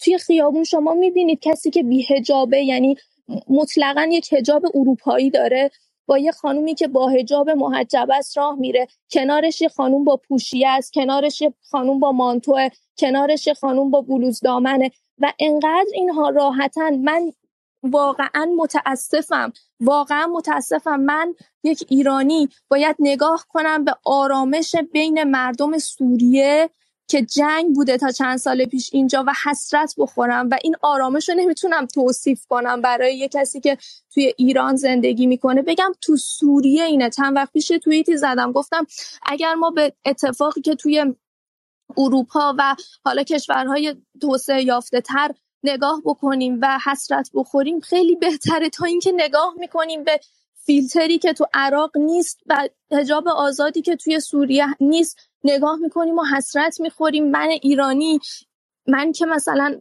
ادعام میشه که از نظر نمی‌دونم علمی و قدرت منطقه‌ای و فلان و فلان و فلان آخر سر باید این مردمم ازش آرامش گرفته بشه. می‌بینم دختر با سواد دکترای نمی‌دونم توی رشته خودم بسیار با سواد جز مقاله نویس های نمی‌دونم برتر دنیا باید وقتی خیابون میره ناراحت به جای اینکه ناراحت و نگران کار پژوهشیش باشه ناراحت و نگران اینه که به خاطر حجاب اجباری بهش ایراد نگیرن. من نمی‌دونم کی می‌تونه دفاع کنه از این اجباری بودن حجاب. یک مسئله هم دیگه این که گفتن این خانم ترکاشبن بودن یا نمی‌دونم. گفتن که این ترسه جلوی مردم رو می‌گیره که پاشون از خطوط قرمز فراتر نذارن. چرا مردم باید بترسن؟ من از کردم من اینجا سوریه هم هواپیم موشک های اسرائیل از بالا سرمون رد میشه. مردم مردم آرامش روانی دارن. آدم باورش نمیشه از آرامش روانی که اینا دارن. دختر جوان ساعت دختر زیر 18 سال با دوستاش ساعت دوازده شب میرن بیرون میرن میگردن. یا نمی‌دونم میگم بحث این نمی‌دونم چرا باید بترسن. یعنی بشار اسد به قول شما به قول شما دیکتاتور که واقعا هم دیکتاتوره این ترس رو بر مردمش نمیندازه. نمی‌دونم چرا جمهوری اسلامی احساس می‌کنه که باید یه ترسی به جون مردمش بندازه که مردم از خطوط قرمز فراتر نرن. این این واقعا نمی‌دونم. این اصلا تفکرات عجیب و غریب طالبانی و داعشی واقعا از کجا وارد تفکرات مذهبیون ما شده؟ خب من یک نکته دیگه ای من می‌خوام می‌خوام دور بعد بگی اگه خیلی کوتاه سی ثانیه هست بفرمایید چون دوستان دیگه من صحبت دیگه ای ندارم. فقط همین که این تقلیلش به گشت ارشاد یعنی این سیستم شکنجه و اینا بحث گشت ارشاد نیست. خب گشت ارشاد اگر فقط بود سپید رشنو رو که گشت ارشاد نگرفت نهادهای دیگه گرفتن و انقدر شکنجهش کردن که به قول شما یک ترسی در مردم ایجاد بشه که دیگه این کارو نکنن. باشه مردم این کارو نکردن. باز با یه وسیله دیگه ای مثل گشت ارشاد میگیرنشون می‌برن میکشنشون. این واقعا به نظرم بحث گشت ارشاد نیست فقط. این بحث شکنجه و این بحث بسته بودن سیاسی واقعا خیلی فراتر از گشت ارشاده. نمی‌دونم حالا باز هم اگر قصد داری تقلیلش بدین این قضیه رو زنده باشید من از شما تشکر می‌کنم. حالا یه زلالی که به شکلی بحث اینجا مطرح میشه اینه که ما اگر ما می‌تونیم بحث سیاسی کنیم. مسلما من چون خودم در اون سمتم بودم منم یک دوره از اون لنز می‌دیدم که اصلا این روش تو کنترل اجتماعی آدم ها رو با حجاب سنگ به شکلی سرکوب اجتماعی می‌کنن و غیره. ولی با آدمای بیشتری که صحبت کردم به ویژه آدمای در داخل سیستم یه مقدار پیچیدگی های دیگه هم هستش. اینه که خب هر نظامی متکس... متشکل از بخش های و هم بخش بخش تشکیل دهندش در جمهوری اسلامی هم حالا شما میگم به دوستان گفتن بارها ولی ما به نظرمون میاد که مثلا چند بشه که آقای خامنه ای و بشه به خود رهبری که پشت حجاب وایساده فصل خطاب و همه کاراست و انتخاب هم داره. ولی یه سفر ساده حالا شما چون سوریه هستی من اینو میگم. یه سفر ساده ای شما به نجف کنید یا مثلا به قم کنید و با به شکل روحانیون سنتگرا اگه صحبت کنیم متوجه میشید که به شکل آقای خامنه ای هم اگه حتی فردا بخواد که از این سیاست های حالا فقه گرایانه در عرصه زندگی روزمره و به شکلی سبک زندگی بیرون بیاد قوم و نجف مثل بولدوزر از روش رد میشن. یعنی انتخاب سیستم به این سادگی نیستش. همین حالا شما طالبان گفتید طالبان هم حالا من چون با, با, با روزنامه نگارانی در افغانستان هم صحبت می‌کنم حتی حقانی خیلی جاها دوست داره که دختران به مدرسه برن. این جنای حقانی که تو ایران به عنوان جنای تون رو شناخته میشه اینطورن.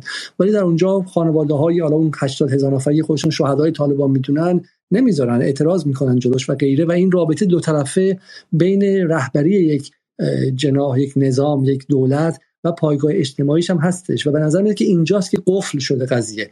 برای همین ما به نظرم با سیاسی کردن قضیه قضیه رو فقط پیچیده تر می‌کنیم. وگرنه میگم اگر هدف ما این باشه که مسئله رو حل کنیم من فکر می‌کنم همونطور خانم ترکاش فندم گفتن چه بسا غیر سیاسی کردن و اجتماعی اجتماعی نگه داشتن مسئله حجاب به ما اجازه حل و فصل مسئله رو بیشتر بده. چون از زمانی که حالا به که بحث سیاسی شد و به سیاست خارجی هم گره خورد من شخصا گمان می‌کنم که گره حجاب کورتر شد و بخشی از نظام هم خیلی خیلی محکمتر سرش ایستادن خب بذاریم ما بریم سراغ یه بریم سراغ خانم عذر می‌خوام خانم هدا محمدی. خانم محمدی سلام. اگه صدای منو میشنوید بفرمایید. آیا اسنافی شما فکر کنم وصل شدین شما همیشه صحبت کنید. منم صدای شما پخش میشه. من اومده بودم مشکل آقای اسنافی رو توضیح بدم برای نه من متوجه شدم. بسیار. مشکل برطرف شد. آیا اسنافی صدای من میاد؟ شما الان میشنوید صدای منو بله من صدای شما رو دارم. امیدوارم که شما هم صدای منو داشته باشید. صدای شما عالیه. ما شما رو معرفی کردیم و مخاطب منتظر شماست. بفرمایید. دارید. متشکرم. ممنونم. والله همونطور که شما هم فرمودین قابل پیش بینی بود از این دست اتفاقاتی که الان افتاده. و دلیلش هم خیلی ساده است به خاطر اینکه شما برای یک چیزی که جامعه جرم تلقیش نمی‌کنه و جامعه یه رفتار عادی و معمولی تلقیش می‌کنه داره نیروی قهری استفاده می‌کنی. دقیقا مثل اینکه یه مورچه داره مشت میکوبه به پای یه فیل که اون فیل رو تغییر بده رجحت رفتارش رو تغییر بده و هدایتش کنه به یه سمت دیگه.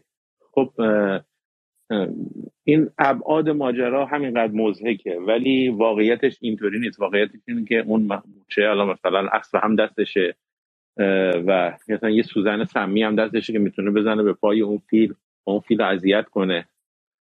خلاصه اینه که وقتی شما یه همچین معادله نابرابر و مزهکی رو می‌سازی و نیروی قهریه رو به جنگ عرف میفرستی این همچین اتفاقاتی نمیگم طبیعیه کاملا قابل پیش بینیه که وقتی جامعه می‌خواد با یه تعداد این مثلا توی شهر مثل تهران مثلا با دو میلیون مجرم به قول خودش با ادبیات خودش دارم صحبت می‌کنم مبارزه کنه خب از توش قطعا قتل در میاد از توش جرح در میاد از توش ظلم در میاد انواع و اقسامش. بنابراین تقلیل ماجرا همونطور که حالا همه مردم هم دیگه می‌دونن و این بازی رسانه ای رو نمی‌خورن تقلیل ماجرا به اینه که خب حالا یه نیرو انتظامی اشتباهی کرده. مثلا یه اتفاقی افتاده خب این قطعا مردود به مورد قبول نیست و همینطور که خب مردم الان نمیپذیرن. و این اتفاقی که الان افتاده و این موج خشمگینی که امروز در جامعه داره راه میفته که امیدوارم به هر شکلی هست منجر به اصلاح و موجود بشه ناشی از یه مشکل بزرگتره. و اون مشکل بزرگتر اینه که ما با یه حاکمیتی مواجه هستیم که می‌تونم بگم که قدرت ارتباطی و مشاعر ارتباطیش رو به کل از دست داده و رفتارهای مختلف این رو, این رو داره نشون میده و فقط هم توی حوزه فرهنگی نیست. ما چون که جامعه یعنی ارتباط حاکمیت با جامعه داره تبدیل به یه گرده کوچیک چند مثلا هزار نفره دو سه هزار نفره میشه. انتصابات توی اون اتفاق میفته توضیح قدرت تو اون اتفاق میفته. انتخابات کارکردش از دست داده و حاکمیت گویا اساسا دیگه نیازی نداره به, این به مردم. خود به خود ارتباطش هم قطع میشه. شما وقتی به مردمی که ازش رأی نمی‌خوای ازش حمایت سیاسی نمی‌خوای ازش دیگه قدرت رو از اون نمی‌گیری این خواسته نیست امر طبیعیه کم کم اون مردم رو ایگنور می‌کنی نمیبینیشون و متوجه تغییراتشون نیستی دیگه فریادهاشون نمیشنوی. و هرچه لایه حاکمیتی هی امنیتی تر بشه امنیتی تر بشه این ارتباطه هی این قطع ارتباطه هی عمیقتر میشه. و باور کنید من اصلا از اینکه در حلقه محدود حاکمیت فرضشون بر این باشه که اصلا مسئله حجاب مسئله نیست. این سر صدای چند تا آدم رسانه خودباخته است. فلانی و فلانی که وابستن به فلانی یعنی اگر این روایت در حاکمیت وجود داشته باشه من اصلا از این تعجب نمی کنم و احساس نمی کنم این یه روایت اگزجرت از حاکمیت بله واقعیتش همینطوره. واقعیتش اینه که در اون حلقه محدود اصلا این بحث ها و این خطرات موضوعی نیست. فقط سر صدا کردن یه جمع محدود آیا اصلا من شما رو قطع کنم. من به دوست قبلی اکانت قبلی هم گفتم که واقعا حال سیاسی کردن بس که ما که چم ترسی که نداریم. که تا تای خط هم می‌تونیم بریم. ولی چون من با خود شما صحبت کردم در مقابل شما کسی به اسم سجاد سفار هرندی بود که بالاخره بچه روشنیه آدم درس خونده و شما دیدید که از منظر اینکه تو گرده خودشه نه ولی معتقد بود که ما حالا هم وضعیت معروف به وضعیت ارس که ما اگه از اون ورم بریم خب باز هم به مشکلی خواهیم داشت. یعنی اگه ما الان از این سیاست عقب بریم هم ما با مشکل خیلی جدی روبرو خواهیم بود و این نیستش که فقط ما مثلا چه می‌دونم الان از روی شکم سیری و از روی اینکه دست بسته باشه. و از طرف دیگه هم حالا بخاطر شروع برنامه جدال اولین اپیزود برنامه جدال گفتگو با سعید لیلاز در بهمن 98 بود که لیلاز هم می‌گفت حاکمیت قرار یک دست شه و این اتفاق حالا لزوما بدی نیست چون چیزی که به بناپارتیسم ازش یاد برد. قراره که در سال سیاسی یک دست شه و در سال فرهنگی قراره که فضا رو باز کنه تکثر به خرج بده تا اینکه رضایت عمومی اتفاق بیفته. هیچ حاکمیتی در جهان مگر حاکمیت هایی که دیگه امید به ادامه کار ندارن. هیچ حاکمیتی در جهان از افت محبوبیت اجتماعی که استقبال نمی‌کنه که الان آقای پوتین که جنگ را انداخته محبوبیت اجتماعیش بالاتر رفته تو روسیه از 80 بالاتر رفته 80 درصد. خب سوالی که هست اینه که واقعا آقای رئیسی مثلا این کارو داره عمدن می‌کنه که محبوبیت اجتماعیش پایین بیاد. این که خیلی با عقل جور در نمیاد که. خب من می‌خوام شما بیشتر از گره های واقعی که باعث میشه که رئیسی که مثل هر رئیس جمهور دیگه به نظر من فرد نیستش. یه بخشی از یک دستگاه روابط عمومی که بهش میگن اینو بگو اونو بگو اونو بگو. خب می‌خوام دشواری هایی که کسی مثل رئیسی دولتش داره و مجبور شده تو این زمین گشت ارشاد دوباره بیاد بازی کنه. یعنی چیزی که می‌دونه به ضررشه می‌دونه هزینه داره می‌دونه باعث نفرت اجتماعی میشه. یا حداقل در بخشهایی مثل تهران حالا شهرهای بزرگ باعث نفرت اجتماعی میشه. من جای دیگر نمی‌دونم. نمی‌دونم از این موانع صحبت کنید ولی شما معتقدید که نه این موانع وجود نداره و از روی شکم سیری دارن این کار انجام میدن. درسته؟ نگاه کنید موضوع کاملا سیاسی آخه. الان تحلیل اجتماعی رو ما خاطرتون هست دیگه. سه ماه پیش نشستیم با هم حرف دادیم حتی فقهی هم حرف دادیم جدل کردیم. مسئله سیاسیه و اون سوالی که شما می‌پرسید دو تا دلیل داره. یعنی جواب داره دو تا جواب داره. اول اینکه هر کسی خود به خود پاسخگوی جایی که ازش قدرت می‌گیره. آقای رئیسی اگر که از صندوق واقعی رأی برآمده بود افکار عمومی براش موضوعیت داشت. یعنی موضوعیت به معنی اتم مشال نه که بگم کاملا یادم هیچ سنسی نسبت به افکار عمومی داره. نه. اون چیزی که آقای رئیسی رو به قدرت میاره و تو قدرت حفظش می‌کنه ایشون به اونجا وقتی اون مرحله آخر بشه و مجبور بشه دو تا گزینه رو انتخاب بکنه وقتی سر یه دوراهی سخت قرار بگیره اون جایی رو انتخاب می‌کنه و این طبیعت انسانه که به جایی پاسخ میده که بهش نیاز داشته باشه. این یه بخششه. یه بخش دیگهش این نقد من رو امیدوارم که کسانی که میشنون و بعدا نقد می‌کنن دلسوزانه تلقی بکنن و این رو حمله بر توهین یا حمله نکنن. حدودا نه ماه پیش رهبری یک سخنرانی داشتن که این یک اتفاقی درش افتاد که من به نظرم یکی از مهمترین صحبت های رهبری بود که بهش توجه نشد. و ایشون در فرازی از من حتی باور نکردم خودم نشستم یه بار فیلم رو کامل گوش دادم که ببینم این مقدمه و مؤخرش چی باشه یعنی این خودم باور نکردم این جمله رو اول. و اینکه رهبری در یکی از سخنرانی خودشون سال گذشته گفتن وضعیت حالا به این مضمون وضعیت سیاسی کشور رو شما و وضعیت مقبولیت جمهوری اسلامی رو در پای تابوت حاج قاسم سلیمانی ببینید. نه این نظرسنجی ها این نظرسنجی ها اعتباری در این لحاظ نداره. این به بنبست کشوندن یک روش علمی برای پایش وضعیت حاکمیت در بالاترین سطح حاکمیت راهیه که دیگه برگشتی براش وجود نداری یعنی شما چجوری می‌خوای با حاکمیت بگی مثلا در حوزه حجاب مثلا گشت ارشاد داره تنش اجتماعی ایجاد ابزار می‌خوای دیگه و بگی به این دلیل. یا مثلا بگی وضعیت تو وضعیت مقبولیت بحرانیه. خب مثلا یه انتخاباتی برگزار میشه از زیر 50 درصد مشارکت پیدا کنه بعد میگن به خاطر کرونا.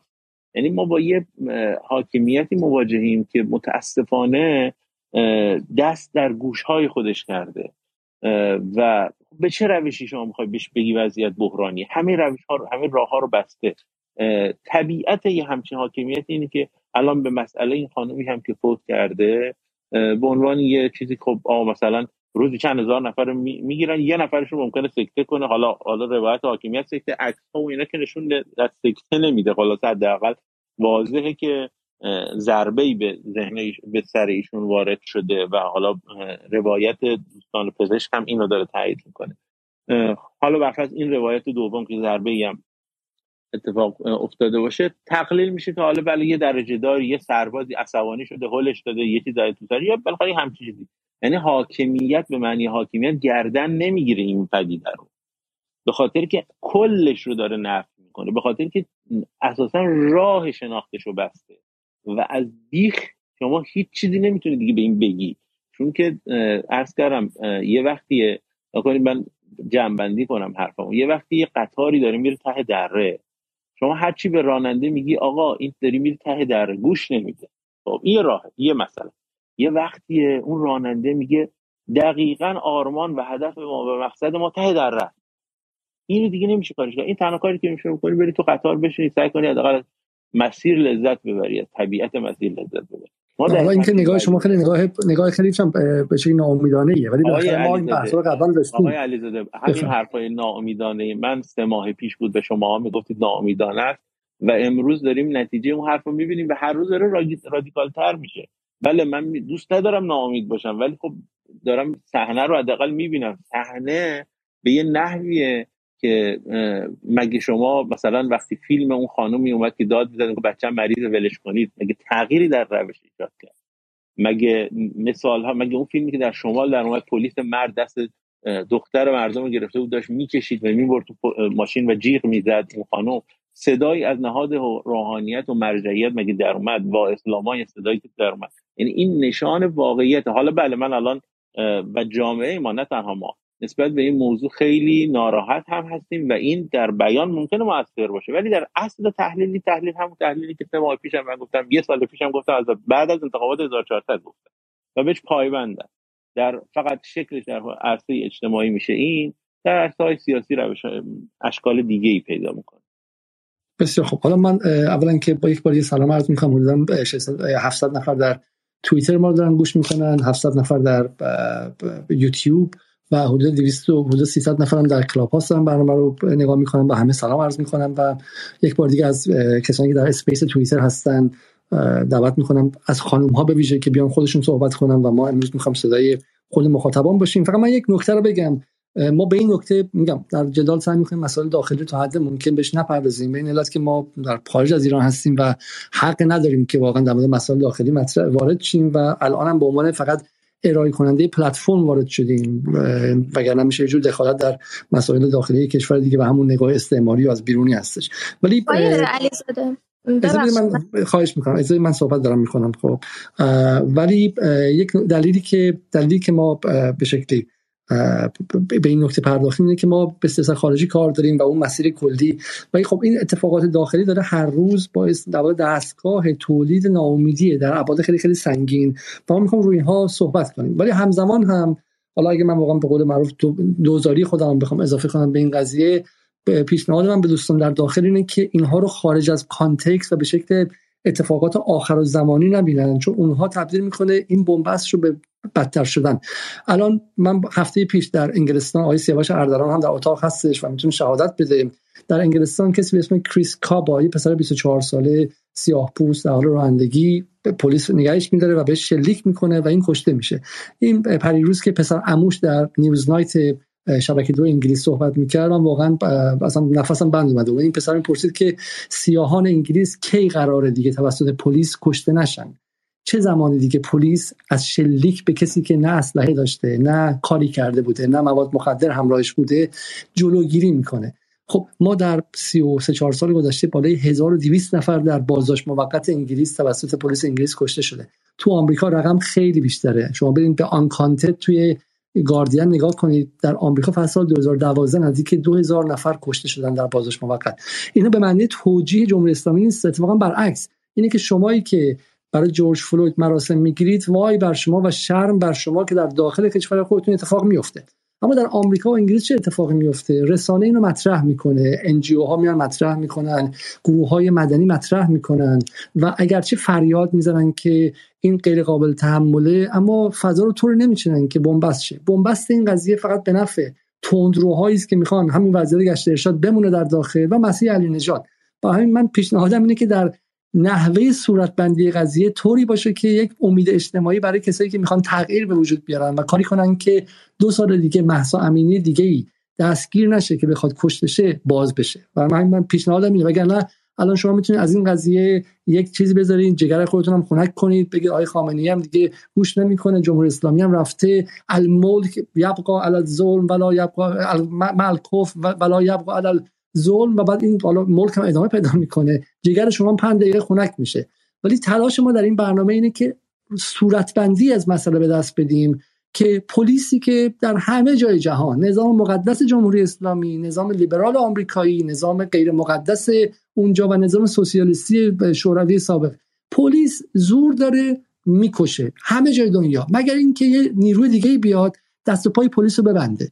مگر اینکه یک نهاد ناظری بیاد که دست و پاشو ببنده. مگر یک رسانه‌ای باشه که مثل عقاب بالا سرش باشه هر جایی که بره بهش نگاه کنه. مگر اینکه جامعه مدنی باشه یک سری روزنامه نگار شجاعی باشن که این کار انجام بدن اگرچه پلیس سعی می‌کنه برای اونا پاپوش هم بدوزه. این قانون جهانه. نهادهای قدرت از قدرت سو استفاده می‌کنن. کلمه مقدس هم که اول نظام بیارید بیشتر سو استفاده می‌کنن. چون کسی هم جرئت نداره بهشون نقد کنه. ولی سوالی که ما در کنیم این که چه مکانیزم و سازوکاری تعبیه کنیم که اولا نظام در کلیتش اعتماد به نفس بیشتری پیدا کنه که بتونه تکه تکه نهادهاش رو نقد کنه و بتونه زیر سوال ببره بدون اینکه فکر کنه کل نظام فرو میپاشه. اتفاقا وقتی شما بگید که جمهوری اسلامی تو خواهی رفت سقوط خواهی کرد سقط خواهی شد با این همه ظلم اونم اتفاقا از اینکه حتی یه دونه رئیس پلیس تهران الان استعفا بده وحشت می‌کنه و میگه بذار محکم وایسیم. الان سوال اینه که چه میشه کرد؟ الان کی تو پلیس تهران چرا کسی استعفا نده؟ چرا رئیس پلیس تهران استعفا نده؟ چرا صدا و سیما خانواده این رو بهش تریبون نده؟ چرا یکی از روزنامه ها صفحه اولش رو به این قضیه اختصاص نده؟ چرا یه امام جمعه داد نمی‌زنه؟ چرا یه مرجع تقلیدی فریاد نمی‌زنه؟ چرا همون نهادهای موجود در داخل ایران 1401 اون مکانیزم هاشون رو فعال نکردن برای اینکه این مسئله در داخل متوازن شه؟ و تنها چیزی که مونده صدای مسیح علی نژاد و بی بی سی و ایران اینترنشنال در یک سمت قضیه است. و فردا صبح من به شما قول میدم بیانیه وزارت خارجه آمریکا و بعد هم اسرائیل و بعد هم اتحادیه اروپا و در داخل هم سکوت تمام ایار و کسایی هم که حرف می‌زنن این نگاه آخر زمانی و ناامیدانه که همه چی در حال فروپاشی و خراب و غیر است. برای همین من بالا پیشنهادم اینه من دیگه از اینجا بعد حرف نمی‌زنم. پیشنهادم ارائه صورت بندی هایی است که امکان خروج از وضعیت رو هم فراهم کنه. خب آیا اصنافی اگر شما می‌خواین چیزی اضافه کنید بفرمایید. آره من تمام کنم بحثم رو. نگاه کنید آقای علیزاده شما خودتون یه چراهایی رو پشت سر هم گفتید و همه این چراها رو میگین و بعدش هم میگید انشالله گربه.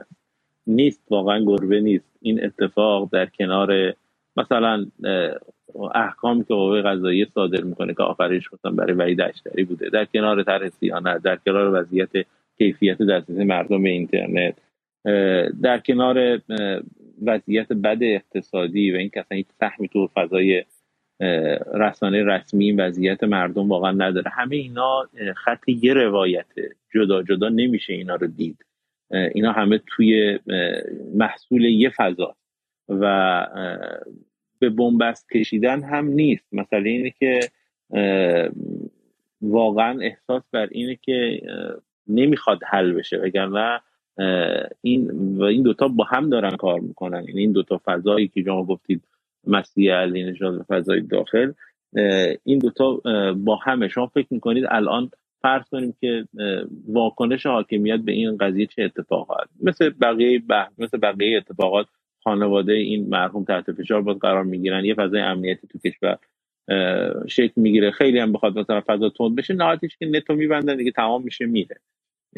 چون ما هیچ حالا بحث الان نیست به نظر من به خاطر که عرصه عمومی ایران صد درصد در حال حاضر رو پلتفرم سوار شده و ما هیچ عرصه اجتماعی جز نت دیگه نداریم حاکمیت به راحتی می‌تونه عرصه اجتماعی رو خاموش کنه با یه دکمه و این خودشی آسیب شناسی دیگری است.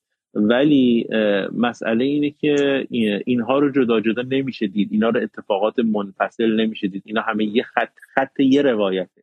و هیچ کس دوست نداره همچین چیزی رو بگه. ولی اینکه چرا روزنامه پرداخته نمیشه چرا الان چرا پرداخته نمیشه؟ چون روایت چیه؟ الان بزرگترین بنگاه رسانه‌ای کشور سردبیرش آقای مهدیان الان مطلب نوشته توی این اینستاگرامش. برید بخونید.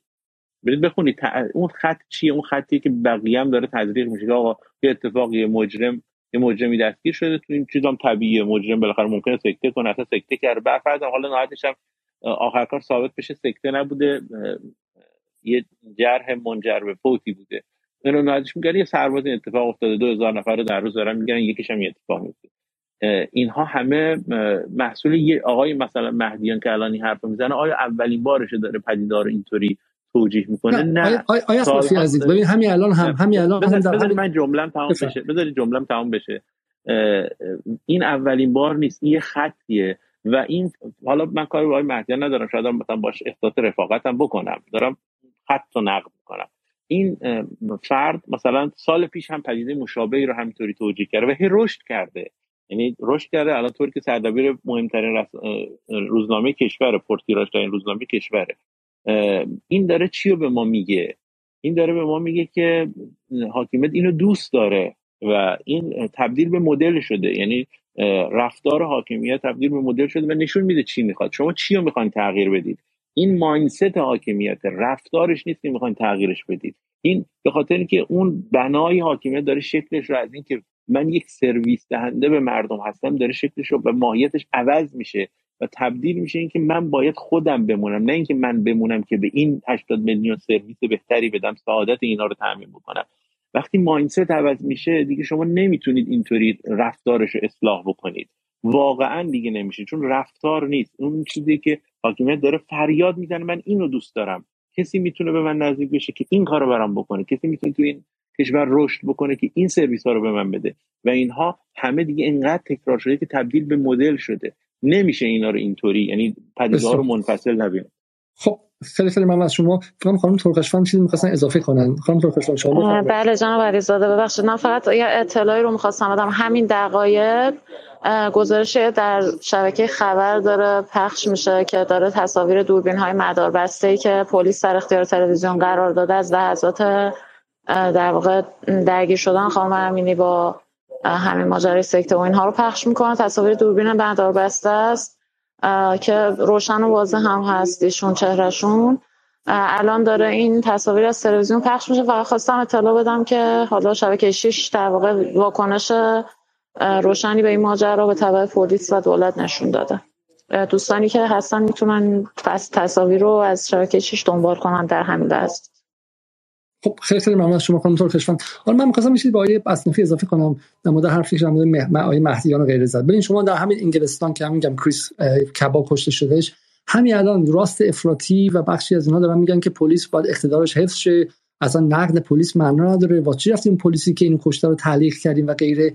و شما میگید که mindset همینه. خب در آمریکا هم واقعا mindset همینه. یعنی شما فکر کنید کشوری که توش مارتین لوتر کینگ اومد کشته شد مالکوم ایکس اومد. رئیس جمهور سیاه داشتن. بازم تو خیابون اگه سیاه باشی شانس دستگیر شدن و حتی کشته شدن توسط پلیس آمریکا خیلی خیلی بیشتر از آدم سفید پوسته خب؟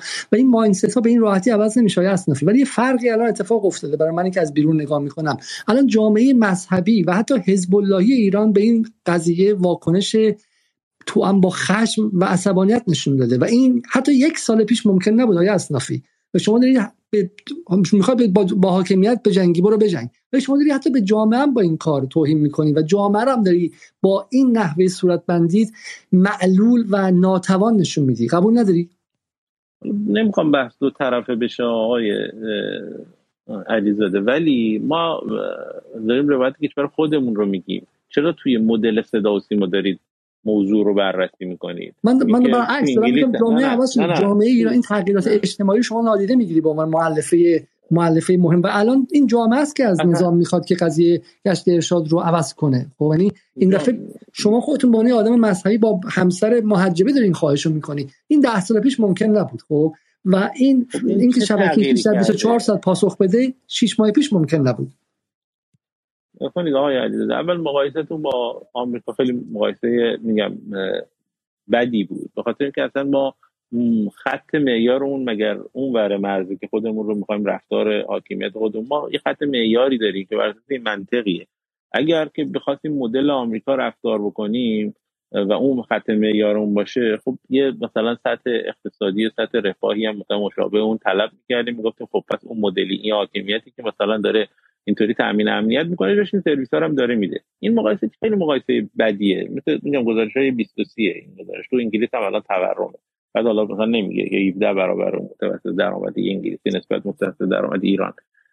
این مدل مقایسه مقایسه غلطی اما اینکه جامعه تغییر کرده بله به خاطر که جامعه همیشه حرکت می‌کنه. ما الان مثلا بحثمون این نیست که میگیم چرا این اتفاق افتاد؟ مگه این اتفاق محصول جامعه این اتفاقا حرف دارید حرف منو تایید می‌کنید. میگم این جامعه انقدر تغییر کرده ولی سنس حاکمیت نسبت بهش قطع شده. این اتفاق معید حرف منه که میگم تو لایه مذهبی هم از من می‌خوان ولی من اصلا محلش نمی‌ذارم. یعنی انزجار وارد مرحله یعنی مثلا اون موقعی که اون کمپین من محجبم ولی مخالف گشت ارشادم راه افتاد خب حاکمیت خیلی هوشیار شد. چی بود؟ اومدن تو بولتناشون اینو تایید کردن یه اکانت های سایبریشون هم به خط کردن که آقا مثلا اینو آقای جلایی پور رو انداخته. مثلا اصلا یه مرد رو انداخته. خب یعنی کل واکنش چی بود؟ مثلا همینه دیگه. مثلا اینکه این جامعه اینقدر تغییر کرده ولی رفتار این حاکمیان نسبت به پدیده مثل حجاب مثل دهه 60 و باز از اون ون و چهار تا پلیس و اینا این معید حرف من دیگه. من میگم اصلا بحث حرفم چی بود؟ گفتم این نسبت به این حاکمیت نسبت به جامعه ارتباطش قطع شده. مدل های ارتباطیش دیگه جواب اصلا نمی‌فهمه نمیبینتش این معید حرف منه. حالا من فکر کنم دیگه ما خیلی با هم مثلا من فقط توضیح بدم که علت مقایسه با آمریکا نیستش که خوشحال باشیم چقدر وضع ما خوبه. علتش اینه که توضیح بدم که مسائل اجتماعی گاهی وقتا گره های کوری میشه. مثل بحث اسلحه در آمریکا مثل بحث نجات پرستی پلیس در آمریکا و اروپا. و و صورتبندی تقلیلگرانه و به شکلی هیجانی از قضیه دادن این به حل مسئله نمی انجامه. و و یه مقدار هم حالا میگم پذیرفتن اینکه آقا بالاخره جوامع متکثرن در هر جامعه ای چه می‌دونم امیران تو آمریکا بریم ببینیم که چرا هفته ای 20 بچه دارن کشته میشن برای اینکه بخشی عمده هم معتقدن با سلاح باشه. اصلا برای ما باور نکردنیه ولی اونها معتقدن. ولی بزنیم برای اینکه بحث دو طرفه نشه بریم سراغ خانم خانم همسر آجی. شما صحبت کردیم برای اینکه عدالت حفظ شه الان نزدیک 45 نفر پایین منتظرن. از اینکه ما اونها رو بشنویم. و برگردیم. خانم لیلی خدمت شما هستیم و بعدم خانم خانم گیسا. بفرمایید. سلام عرض می‌کنم خدمت همه. من عضو می‌خوام می‌ذاره عصبانی هستم. ممکنه تون حرف بزنم ناراحت هستم. ممکنه بغض کنم. فقط به کسی توهین نکنید. و به ویژه اینکه حالا خیلی از کسانی که در اینجا هستن اعتقادات مذهبی و اعتقادات سیاسی دارن. به اعتقاد کسی توهین نکنید هر چقدر می‌خواید بفرمایید. ان شاء الله 100 درصد. ولی تون که میگم مثل صحبت کردن خودتون آقای علیزاده شما هم تون صحبت می‌کنید. من بگم که خارج از کشور هستم. الان ساعت کاری خیلی نمی‌تونم زیاد صحبت کنم. خدا رو شکر بعد برم.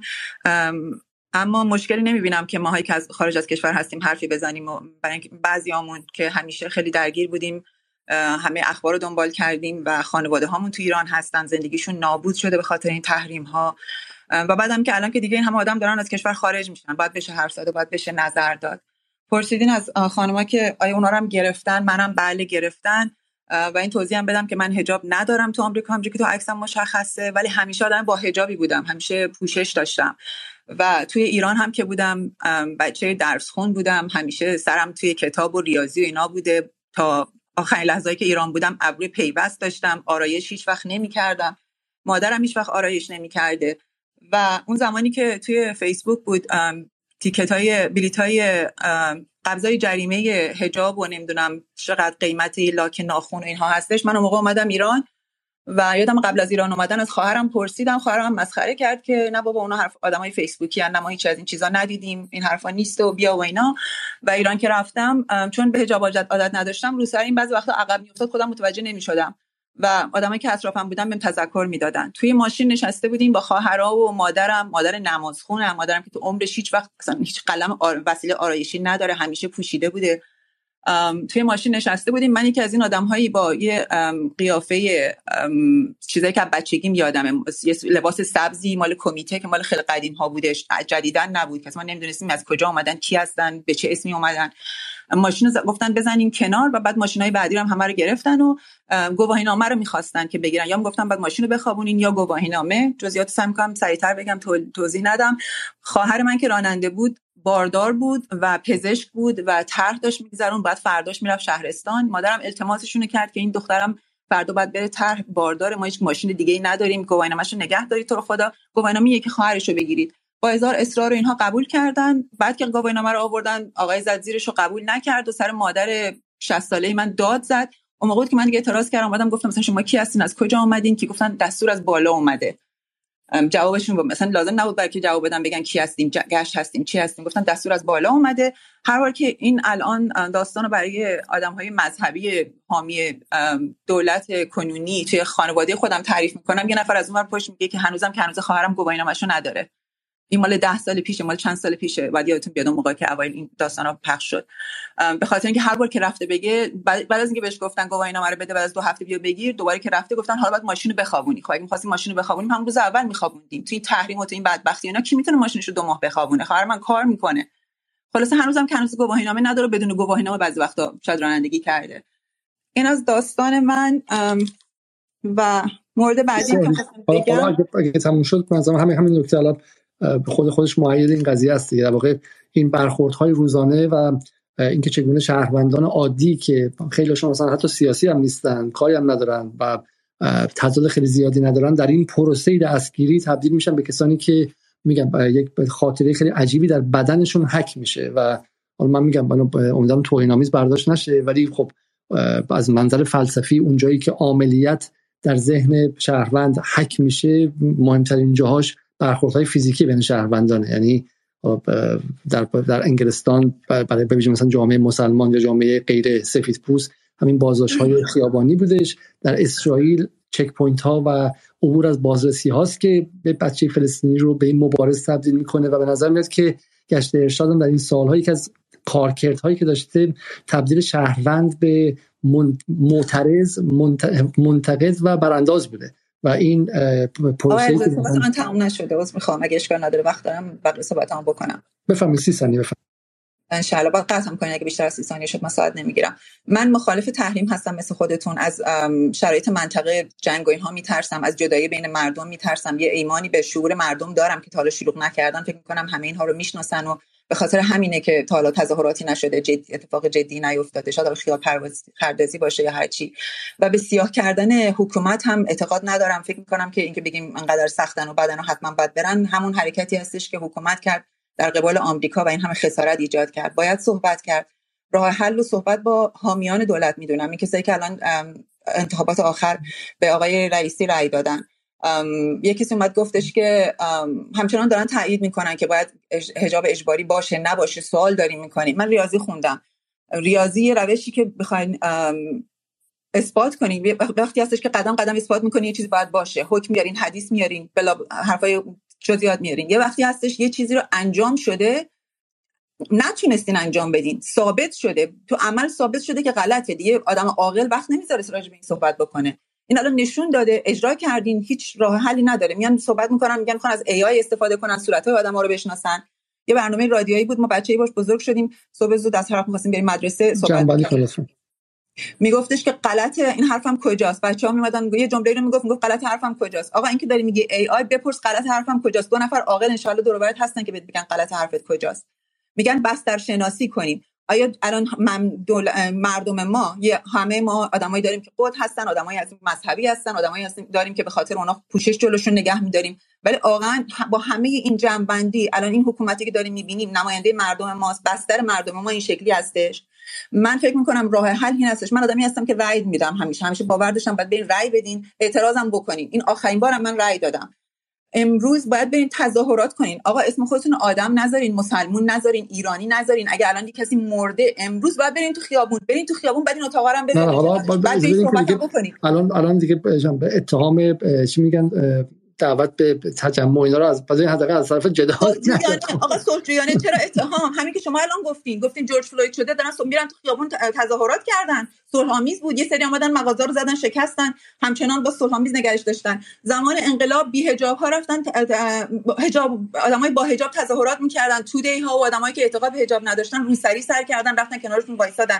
گفتن آقا شما چرا دارین اینجوری می‌کنی؟ خانم شما که حجاب اعتقاد شما 30 سالتون گذشته. من شما رو متوقف کنم و حالا اونجا برای اینکه ما می‌خوام یه مسئله اجتماعی حل کنیم. بزن اون انتخاب رو خود کسایی که در داخل ایران هستن انجام بدن و من و شما از خارج از کشور دعوت به تظاهر نکردن نکرده من خواهش می‌کنم که اینو حداقل چون شما خودتون گفتین که با تحریم اینا مخالفید اینجا رو حداقل با هم دیگه یه خط قرمزی بزنید که دوست نه از بدین که من برم سراغ خانم گیسا چون خیلی طولانی شد. یک جمله اجازه نمی‌دید من بدم من از اول به خاطر همین اومدم. اومدم فقط اینو اولش که فقط اومدم دعوت کردین فرصت نشد صحبت کنم. زمانی که اسپری پخش کردن توی من خودم اینجا دانشگاه تظاهرات ضد تحریم رو راه انداختم. تا این انتخابات آخرم مخالفش بودم. زمانی که اسپری زدن شما این تو توییتر نوشتین ظرف 24 ساعته دارن اسم فیفا رو میارن. این 24 ساعت نیست آقای علیزاده. بعد از 40 خورده ای ساله. من بچه درس خون بچه سر به زیر ایران دارم زندگیم اینجوری اذیت شده انقدر نابود شدم. امروز باید کارم اینجا بکنم بغض کنم. 24 ساعت نیست. اینکه شما میگین الان تحریم نکنین توده نکنین این کارتون غلطه این حمایت نیست. امروز باید این اتفاق بیفته. باید آدمایی که حامی هستن الان برن تو خیابون اونها باید برن تظاهرات کنن. آدمایی که حجاب دارن مثل زمان شما شنیدیم. خیلی خیلی ممنون. من صحبت شما شنیدم. آقای علیزاده من می‌تونم یه نکته بفرمایید خانم بفرمایید همین فقط می‌خواستم بگم که همین ماجرای تولید کنش کردن در مخاطب رو که اول اشاره کرده بودم الان داره اتفاق میفته توسط ایرانی های خارج از کشور. من نکته بگم آدم باید قبل از کنش بدونه که چی از اون کنش توقع داره. اگر ما می‌خوام یه مسئله اصلاح بشه و داستان تظاهرات کردن قرار خلاف این رو برای ما رقم بزنه خب چرا باید بکنیم؟ قبل از اینکه پیشنهادی رو مطرح کنید به کارکردش فکر بکنید. شما مقیم ایران نیستید از شرایط اجتماعی و فرهنگی ایران مطلع نیستید. به نظرم یه مقداری در پیشنهاد دادن کنش و اینکه بالاخره شرایط اینجا شبیه شرایط جایی که شما در زندگی می‌کنید و تظاهرات اولین گزینشه نیست. همین. بسیار خوب. خانم کیسا شما بفرمایید فقط قبلش بگید که آیا مقیم داخل ایران هستید یا خارج ایران؟ سلام آقای علیزاده صدای منو دارید؟ بله صدا شما عالیه. بفرمایید در خدمت شما هستیم و خوش آمدید. ممنونم. من شیرازم ایران هستم. و یه نکته رو فقط می‌خواستم یادآوری کنم به دوستانی که اینجا هستن و اسپیس های شما شرکت می‌کنن. چند وقت به شما طرح صیانت بود اگه اشتباه نکنم. و اینکه یه بنده خدایی که احتمالا یه کاره‌ای هم بود برگشت تو space شما گفتش که طرح صیانت آره ما می‌خوایم به یه جایی برسونیمش که حتی عکس پروفایل خانومام چک بشه و صیانت بشه اگه یادتون باشه. که شما اون لحظه خنده عصبی کردین و گفتیم که اگه قرار اینجوری پیش بره که من دیگه دفاعی ندارم از این نظام بکنم. یادتون میاد خاطرتون هست آقای علیزاده؟ وقتی ایشون کاری نبوده که از این جوانانی بود که جهاد تبیین می‌کرد. درسته. من فکر می‌کردم که حالا یه کاری هست ایشون. بله شما الان خیلی امیدوار کننده دارین راجع به این موضوع صحبت می‌کنین که ما بیایم به مردم امید بدیم که قرار اوضاع بهتر بشه. هممون کسایی که تو ایران هستیم داریم شرایط سختی رو میگذرونیم. از همه نظر نه فقط از این نظر کاش فقط این بود. ولی ما متاسفانه الان توی این ماجرا یه دختر جوون رو از دست دادیم که احساس عزاداری داریم هممون الان. و ما چند ماه پیش باید یادمون بیاد. این بازی ها رو واقعا نخوریم. چرا میگین این قضیه سیاسی نیست؟ واقعا سیاسی این قضیه هجاب و داره ازش به عنوان ابزار استفاده میشه تو ایران.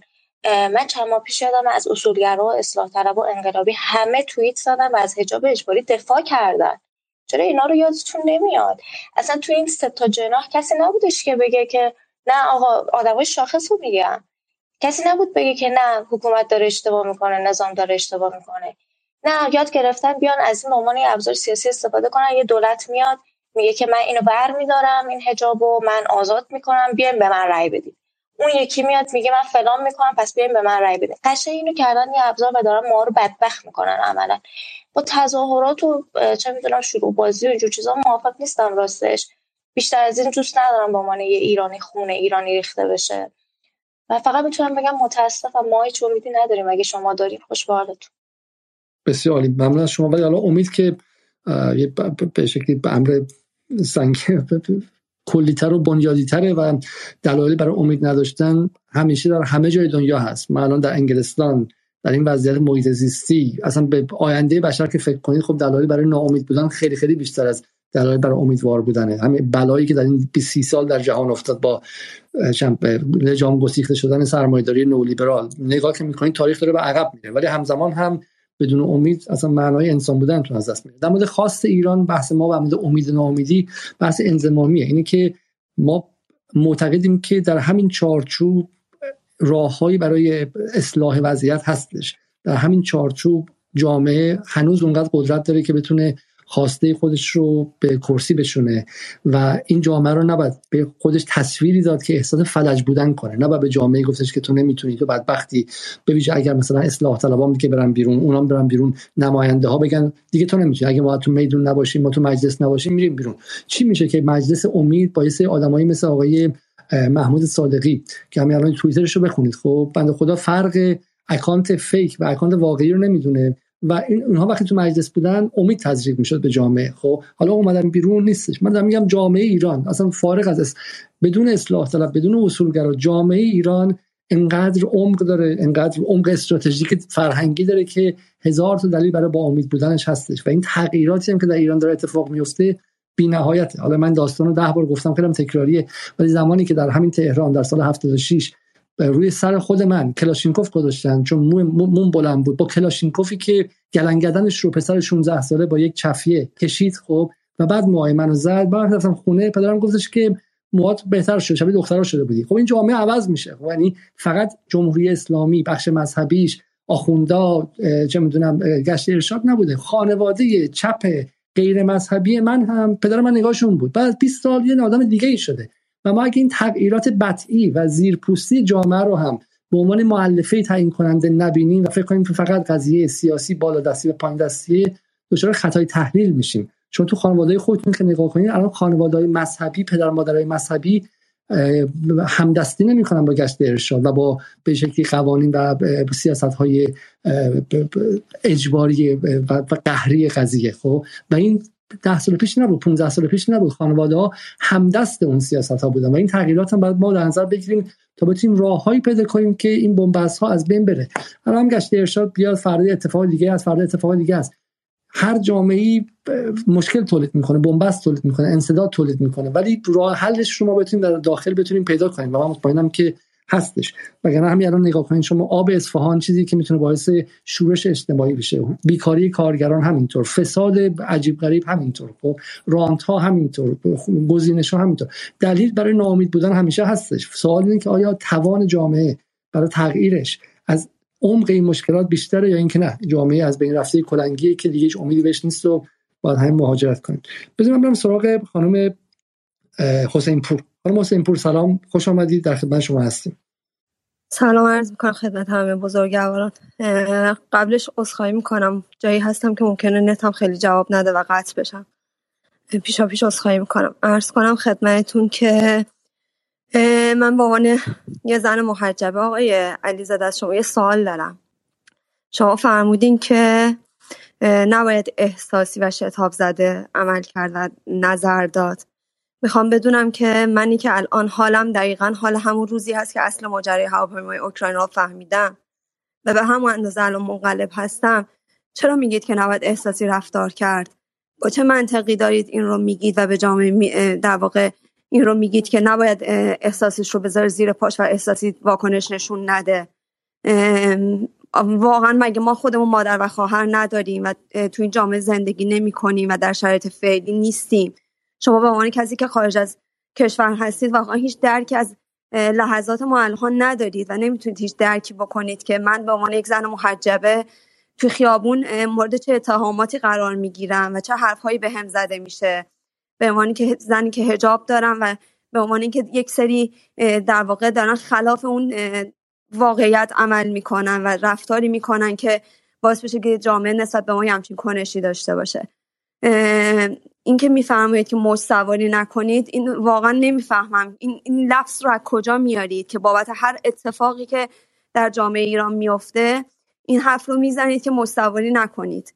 کجا باید حرف بزنیم؟ کجا باید بگیم که ما مخالف ظلم هستیم مخالف فشاری که به جامعه داره وارد میشه هستیم. در مسئله گرانی در مسئله امنیت و و و و و, و. نمیشه گفتش که هر در واقع اتفاق ناخوشایندی که در جامعه برای عزیز کرده های ما میفته بگیم که ما نباید هیچ واکنشی نشون بدیم و بگیم که ما مستو... که انگ مستواری بهمون زده میشه. من به قدری الان حالم بده یعنی از دیشب به وقت به قدری منقلبم و حال ناخوشی دارم که سفرم رو کوتاه کردم. می‌خوام بگم که ما نمی‌تونیم انقدر نسبت به جامعه بی تفاوت باشیم. ما انسانی ما تو, تو خانواده داریم زندگی می‌کنیم. ما حال و مادر و داغدار الان درک می‌کنیم. ولی لطفا انقدر راحت نگین که مستواری نکنید. اگر هم دارید میگید واقعا دلیل منطقی براش بیارید. نمیشه ما هر واکنشی هر کنش اجتماعی که نشون میدیم انگ مستوار بودن رو به ما بزنید و بگین که نباید مستواری بکنید. ممنون.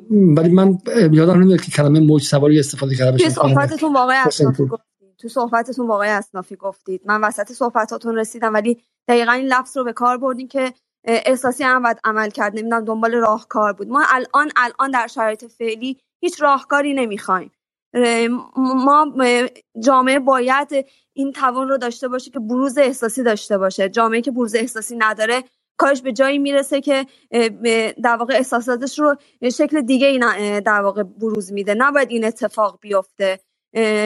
انقدر راحت ماها رو قضاوت نکنید. ما قشری از جامعه هستیم که در واقع از هر دو طرف داریم ضربه می‌خوریم. از هر دو طرف داریم فوش می‌خوریم. کاملا حق با شماست. من به هیچ وجه نگفتم که شما در مقام شهروند در مقام کنشگر احساسی رفتار نکنید و این کاملا مثلا غلط. من مثلا چه حقی دارم بگم؟ یه فاجعه رخ داده که ذهن جامعه آزرده شده و جریه دار شده و مسلمه که باید احساس خودش رو بیان کنه. برای همین مثلا این اتاق رو هم گذاشتیم اینجا که شما بیاید و احساستون رو بیان کنید من صحبتم با اسنافی این بود که در مقام حالا طراحی استراتژی سیاسی یکی این که بحث رو اگر ما خیلی بالادستی سیاسی کنیم به بنبست می‌رسیم و شکستش در خودش مستطره. و دومیش هم این که گفتم نگفتم گفتم اون هیجانی کردن رو به خانم دیگه گفتم که دعوت به آمدن به خیابان می‌کرد. وگرنه اینکه شما شهروندان خشمگین عصبانی احساسی باشید و پر از نفرت باشید اصلا بنده من که نمی‌تونم حس شما رو کنترل کنم. ما اینجا رو گذاشتیم که شما بدین خودتون رو بیان کنید. حق کاملا با شماست.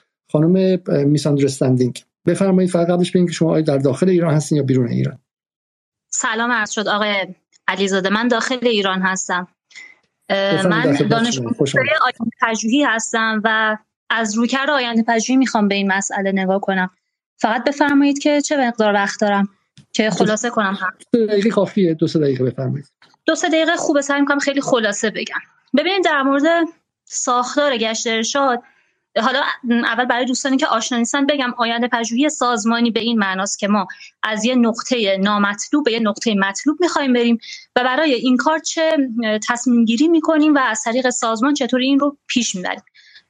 در این به صلاح روی کرد پنج مرحله داره. در هر پنج مرحله گشت ارشاد دچار مشکله. مرحله اول چشم انداز هستش گشت ارشاد هیچ چشم اندازی نداره. هیچ هدفی هنوز نتونسته توضیح بده که مثلا برای پنج سال آینده چه حد پوششی رو برای مردم مد نظر داره؟ و اگر با مسئولینش با کسایی که این ساختار رو مستقر کردن صحبت کنید مطمئنم که خودشون با هم دیگه توافقی نخواهند داشت. حتی در تعریف افاف من اینم بگم من چادری هستم خودم. شاید لازم باشه این بدونید. گام دوم اینه که زینفان و زیرفتان فعلی و آینده رو مشخص کنیم چون قطعا همراه شدن این گروه ها برای ما مهمه و این افراد ممکنه در آینده حتی تغییر کنن. یعنی نسلی که ما به صلاح براشون در دهه 70 و 80 اومدیم برنامه ریزی کردیم و گشت ارشاد رو به عنوان یه اقدام اومدیم طراحی کردیم خیلی متفاوت خواهد بود با دهه 80 ها گام سوم تعیین مجریان و عوامل هستش. یعنی ما بگیم چه کسانی ظرفیت و توانمندی اینو دارن که بخوان بیان این به صلاح کار رو این چشم انداز رو محقق کنن که در این زمینه هم نتونسته تعریف درستی داشته باشه به نظر من گشته ارشاد. گام چهارم روش هستش. تازه در این قسمت به روش می‌رسیم که اولا باید جایگزین داشته باشه. یعنی ما بتونیم بین چند روش انتخاب کنیم و با منطق بگیم که این روش به اون یکی میچربه. به این دلیل مزایاش این هستش معایبش این هستش که اینجا هم مشکل داره. نکته دوم در مورد روش اینه که باید پویا باشه روش ما. یعنی یه چیزی که طراحی می‌کنی قرار نیست همیشه جوابگو باشه. و باید با توجه به دستاوردها مدام بروز بشه. و گام پنجم هم اینه که ما یه شاخص هایی برای تحقق چشم انداز بذاریم و روشمون رو ارزیابی کنیم. ارزیابی پیشینی که این رو بیایم با روش های دیگه که انتخاب نشده مقایسه کنیم ارزیابی پسینی بعد از اجرا و ارزیابی پایشی یعنی در مدت زمانی که داریم این رو محقق می‌کنیم. حالا در ادامه هم من یه پیشبینی دارم در مورد این موضوع. یه زمانی حالا این نمی‌دونم شاید درستم نباشه. من چندین سال پیش سال 96 یا 97 بود. با یه نهاد امنیتی پروژه‌ای داشتیم در مورد بحران‌های امنیت بحران‌های امنیتی اجتماعی که تعریفشون از بحران اجتماعی این بود. اجتماعی شدن مطالبات و امنیتی شدن اجتماعات. و موضوع محسا امینی خیلی قابلیت این رو داره. یعنی مطالبات اجتماعی شده در سطح گسترده ای و به صلاح روان خیلی با اعتقادات متفاوت خدشه دار شده و احتمال اینکه این به اجتماعات برسه و امنیتی بشه خیلی بالاست. و نکته نهایی هم که می‌خوام عرض کنم اینه که اساسا طبیعت راه خودش رو پیدا می‌کنه. ببینید بیهجابی اوریانگرایی اینها طبیعی نیست. ولی سبک و رفتار گشت ارشاد هم طبیعی نیست. به نظر من در بازه زمانی طولانی مدت این راه پیدا میشه و هر کسی که خلاف این طبیعت بخواد عمل کنه به خودش آسیب می‌زنه و اون آسیبی که می‌زنه متاسفانه در حاکمیت اسلامی قطعا متوجه مردم هم خواهد شد.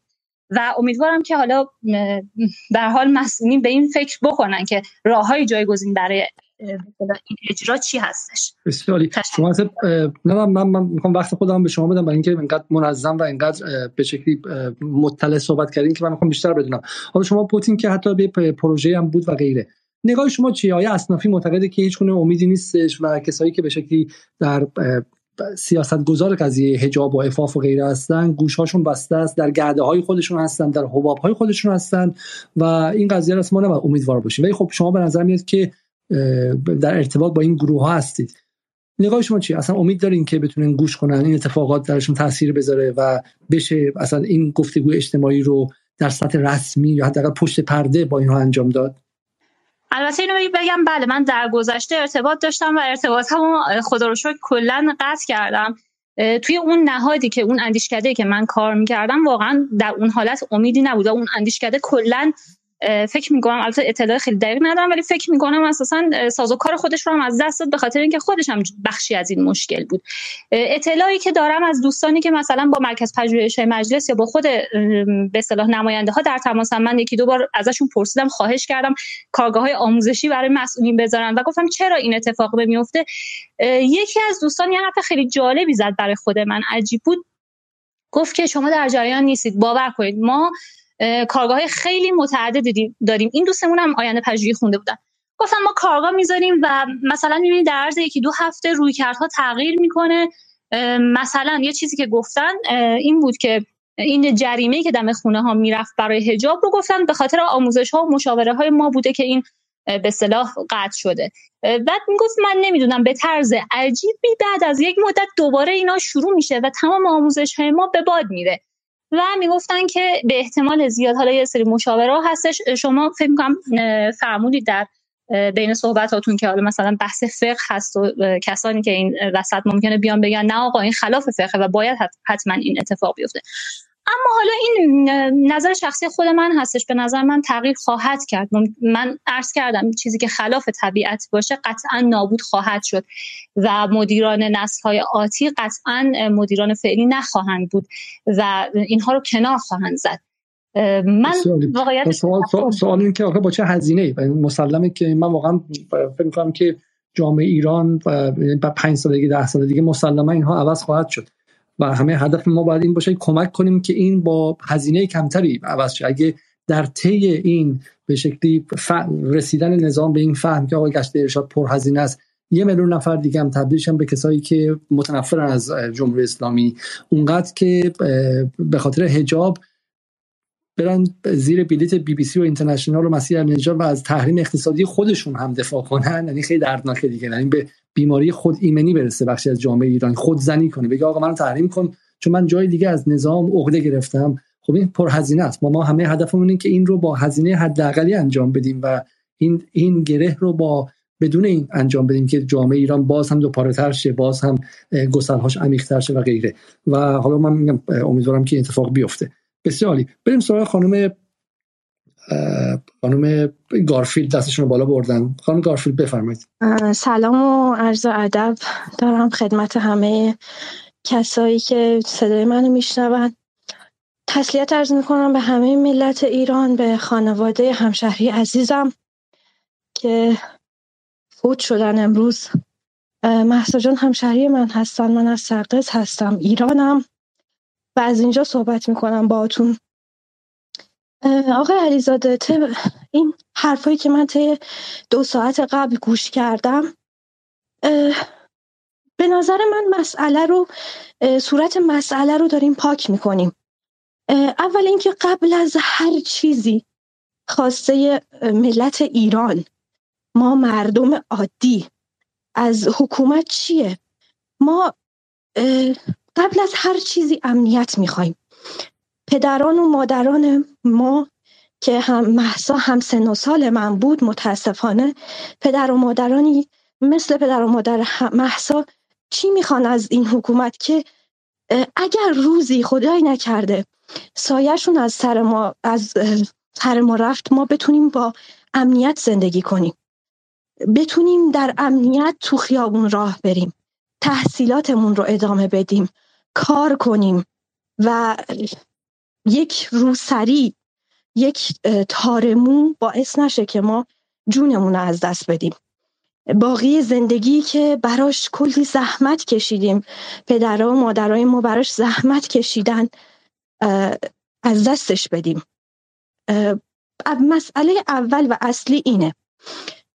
حالا من نمیگم با حکومت سیاسیش می‌کنیم یا باید حکومت کنار بره یا گشت ارشاد از بین بره اینا مسائل دیگه ای هستن که مباحثش خیلی جداست. همونطور که خودتون گفتید نباید مسئله رو انقدر سیاسی کنیم که دولت انقدر سخت بگیره مسئله رو. ما میگیم گشت ارشاد باشه. هجاب باشه. اجباری هم باشه. ما مشکلی نداریم. بالاخره ما اینجا به دنیا اومدیم. اینم جزء تصمیمات ملت ما بوده. انقلاب جزء تصمیمات مردم ما بوده. خارجی ها برای ما تصمیم نگرفتن.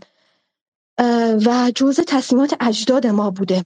ما مجبوریم که باهاش زندگی کنیم. ما اینجا به دنیا آمدیم نمی‌تونیم خارج بریم مجبوریم که با این قوانین زندگی کنیم. همونطور که یک فرد آمریکایی مجبوره با قوانین آمریکا زندگی کنه. ولی ما میگیم سر این مسائل ریز مجبور نشیم جونمون رو از دست بدیم. یکم رفتارشون نسبت به مردم دلسوزانه تر باشه چون این مردم خودشونه. اینا مردمی هستن که اگر نبودن اگر اجداد ما نبود جمهوری اسلامی هم نبود قطعا.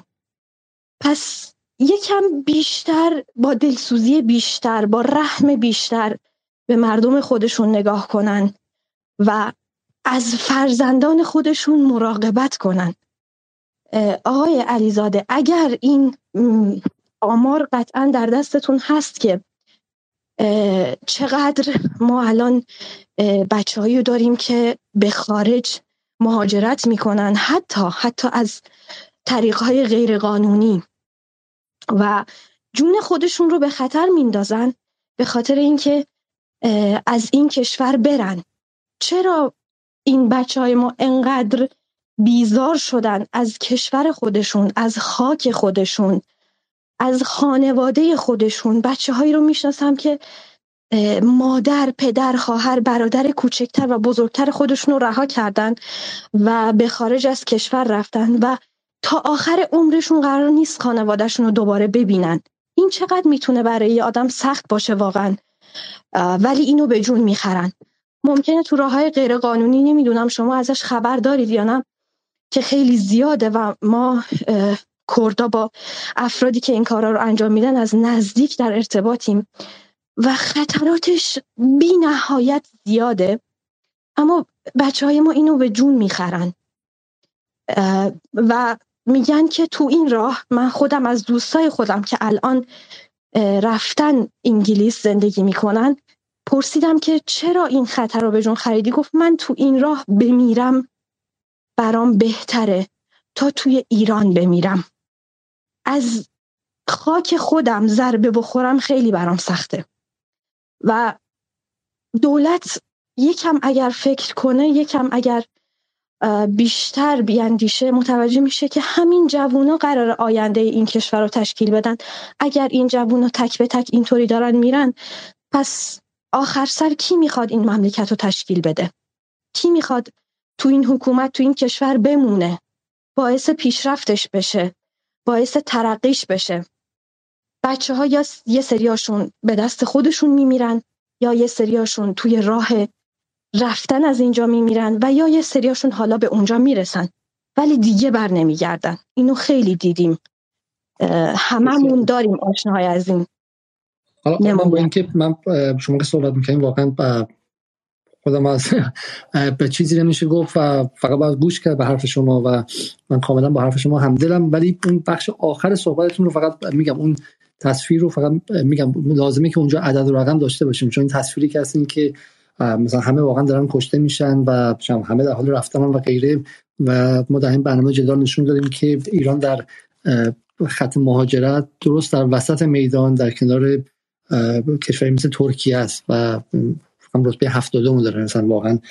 این بله. مهاجرت باید متوقف شه. ولی لازم هم هست که تصویر آخر و زمانی هم ندیم. و همین تعداد کشته شدگان در به شکلی بازداشت موقت رو هم میگم. به نظر من روی این عددها باید حرف بزنیم.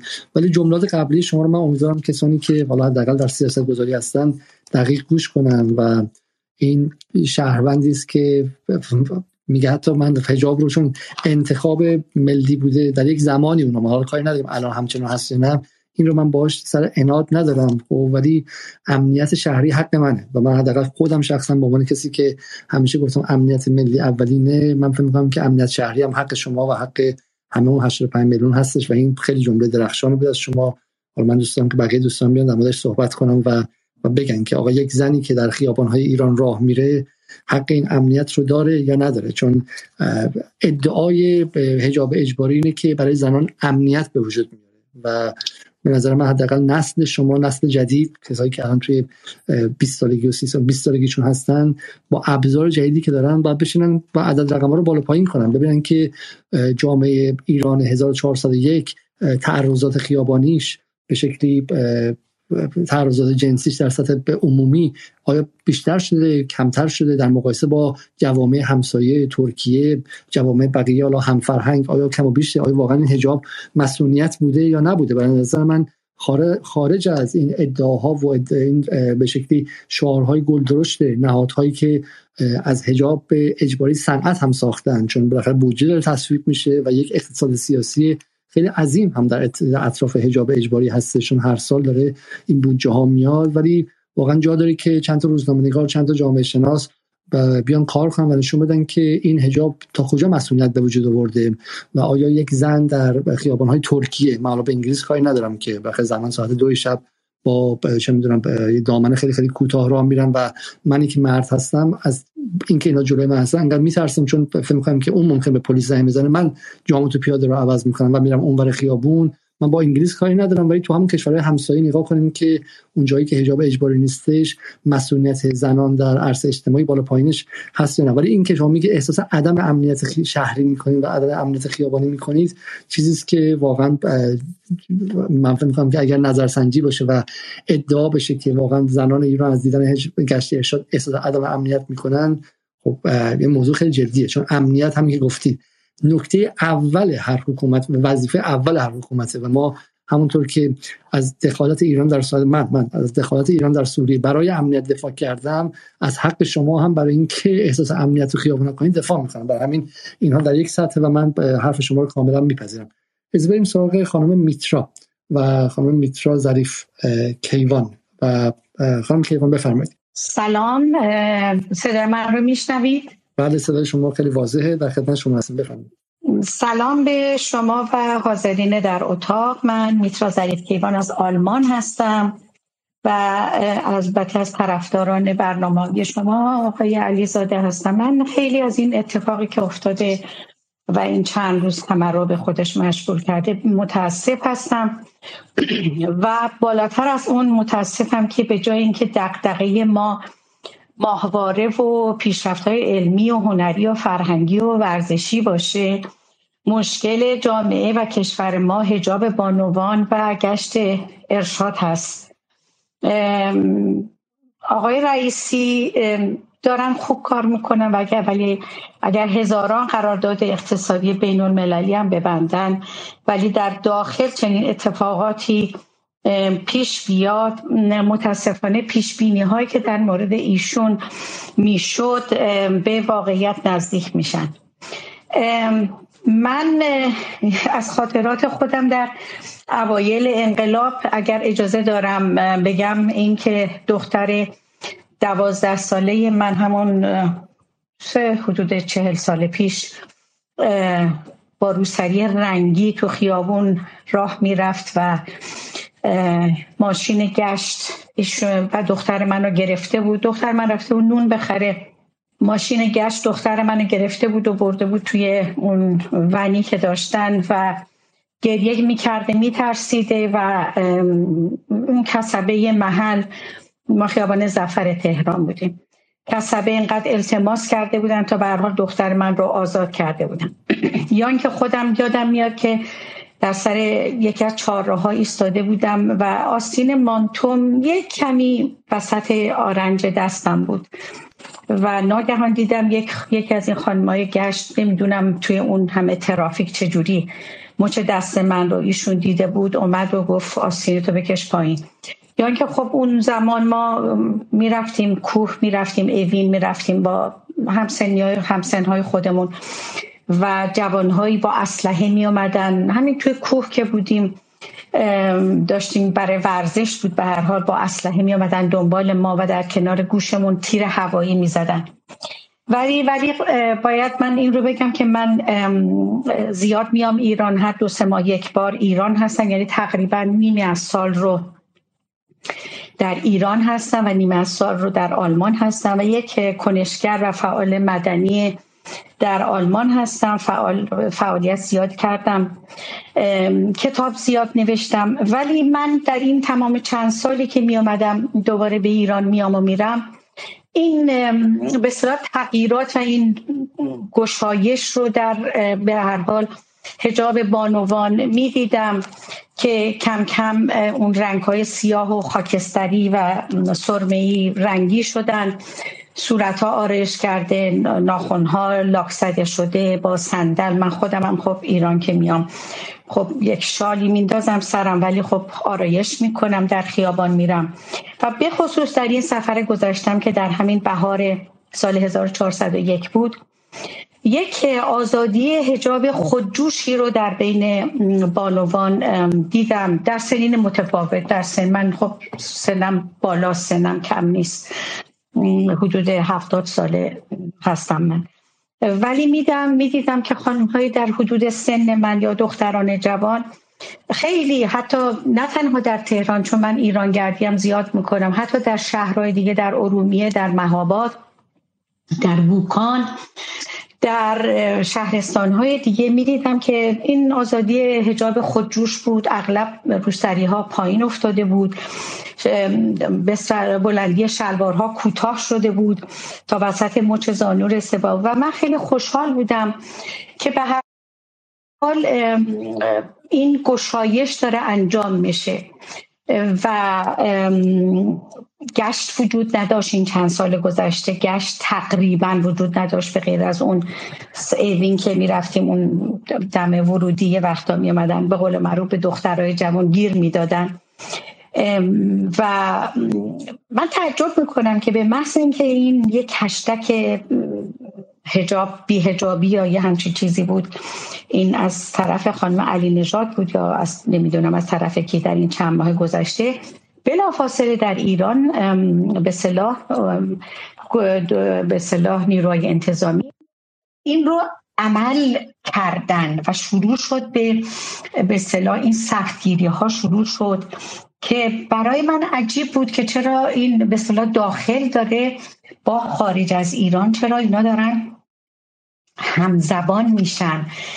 و متاسفم که این گونه برخوردها همون آب به آسیاب ریختن امثال خانم مسیح علی نژاد هست. بله. متاسفم. البته من یک مسئله رو هم بگم. من یه خانم مدرنی هستم. هنرمند چشم چشم حتما و اینو من کوتاه می‌کنم. خیلی اولا ناراحت بودم این چند سال. من هیچ تحلیلی ندیدم توی به صلاح خبرگزاری ها و الان البته این فیلم مدار بستر دیدم. توی شبکه خبر دیدم. برای اولین بار بعد از این چند روز بعد از سکوت. ولی من یک چیزی رو میگم. من هم رفتار غربی ها با محجبه ها رو باهاش مخالف هستم. رفتاری که در آلمان میشه یا در فرانسه که مثلا یه خانم معلم معلم محجبه اجازه کار نداره. اون غلطه. با اون بیبندوباری هایی که در قبل به خصوص در آلمان که یکی از آزادترین کشور است با اون هم مخالفم. اما با گشت ارشاد هم مخالف هستم. من یه جنبندی کوتاه می‌کنم و صحبتم تموم می‌کنم. از نظر من به نظر من من میگم من ایران که میام خب چون قانونه به حال یک شالی روی سرم میندازم این رو انجام میدم. هیچ وقتم جرئت نکردم که نداشته باشم و بدون این به شال برم تو خیابون ها گرچه خیلی آزادتر از من راه میرن تو خیابون اما از نظر من حجاب اجباری در ایران شکست خورده. نسل جدید و که در اصل اینترنت در اصل اینترنت نمیپذیره. و همچون که این خانمی قبل از من صحبت کردن این باعث مهاجرت جوان ها میشه. و اگر هم پارچه بر سر می‌گذارن این از اجبار و نه از اعتبار و با گشت ارشاد و اون اتاقهایی که می‌برن اینها رو می‌خوان ارشادشون بکنن هیچ به هیچ نتیجه ای نمی‌رسن. و این قیافه های در خیابان های تهران و شهرهای دیگه می‌بینیم با خانم های در خانم های جوان این تمام اینها نشانه بیاعتقادی به این حجاب اجباری است و فقط و فقط باعث ایجاد نفرت و دو قطبی شدن جامعه میشه.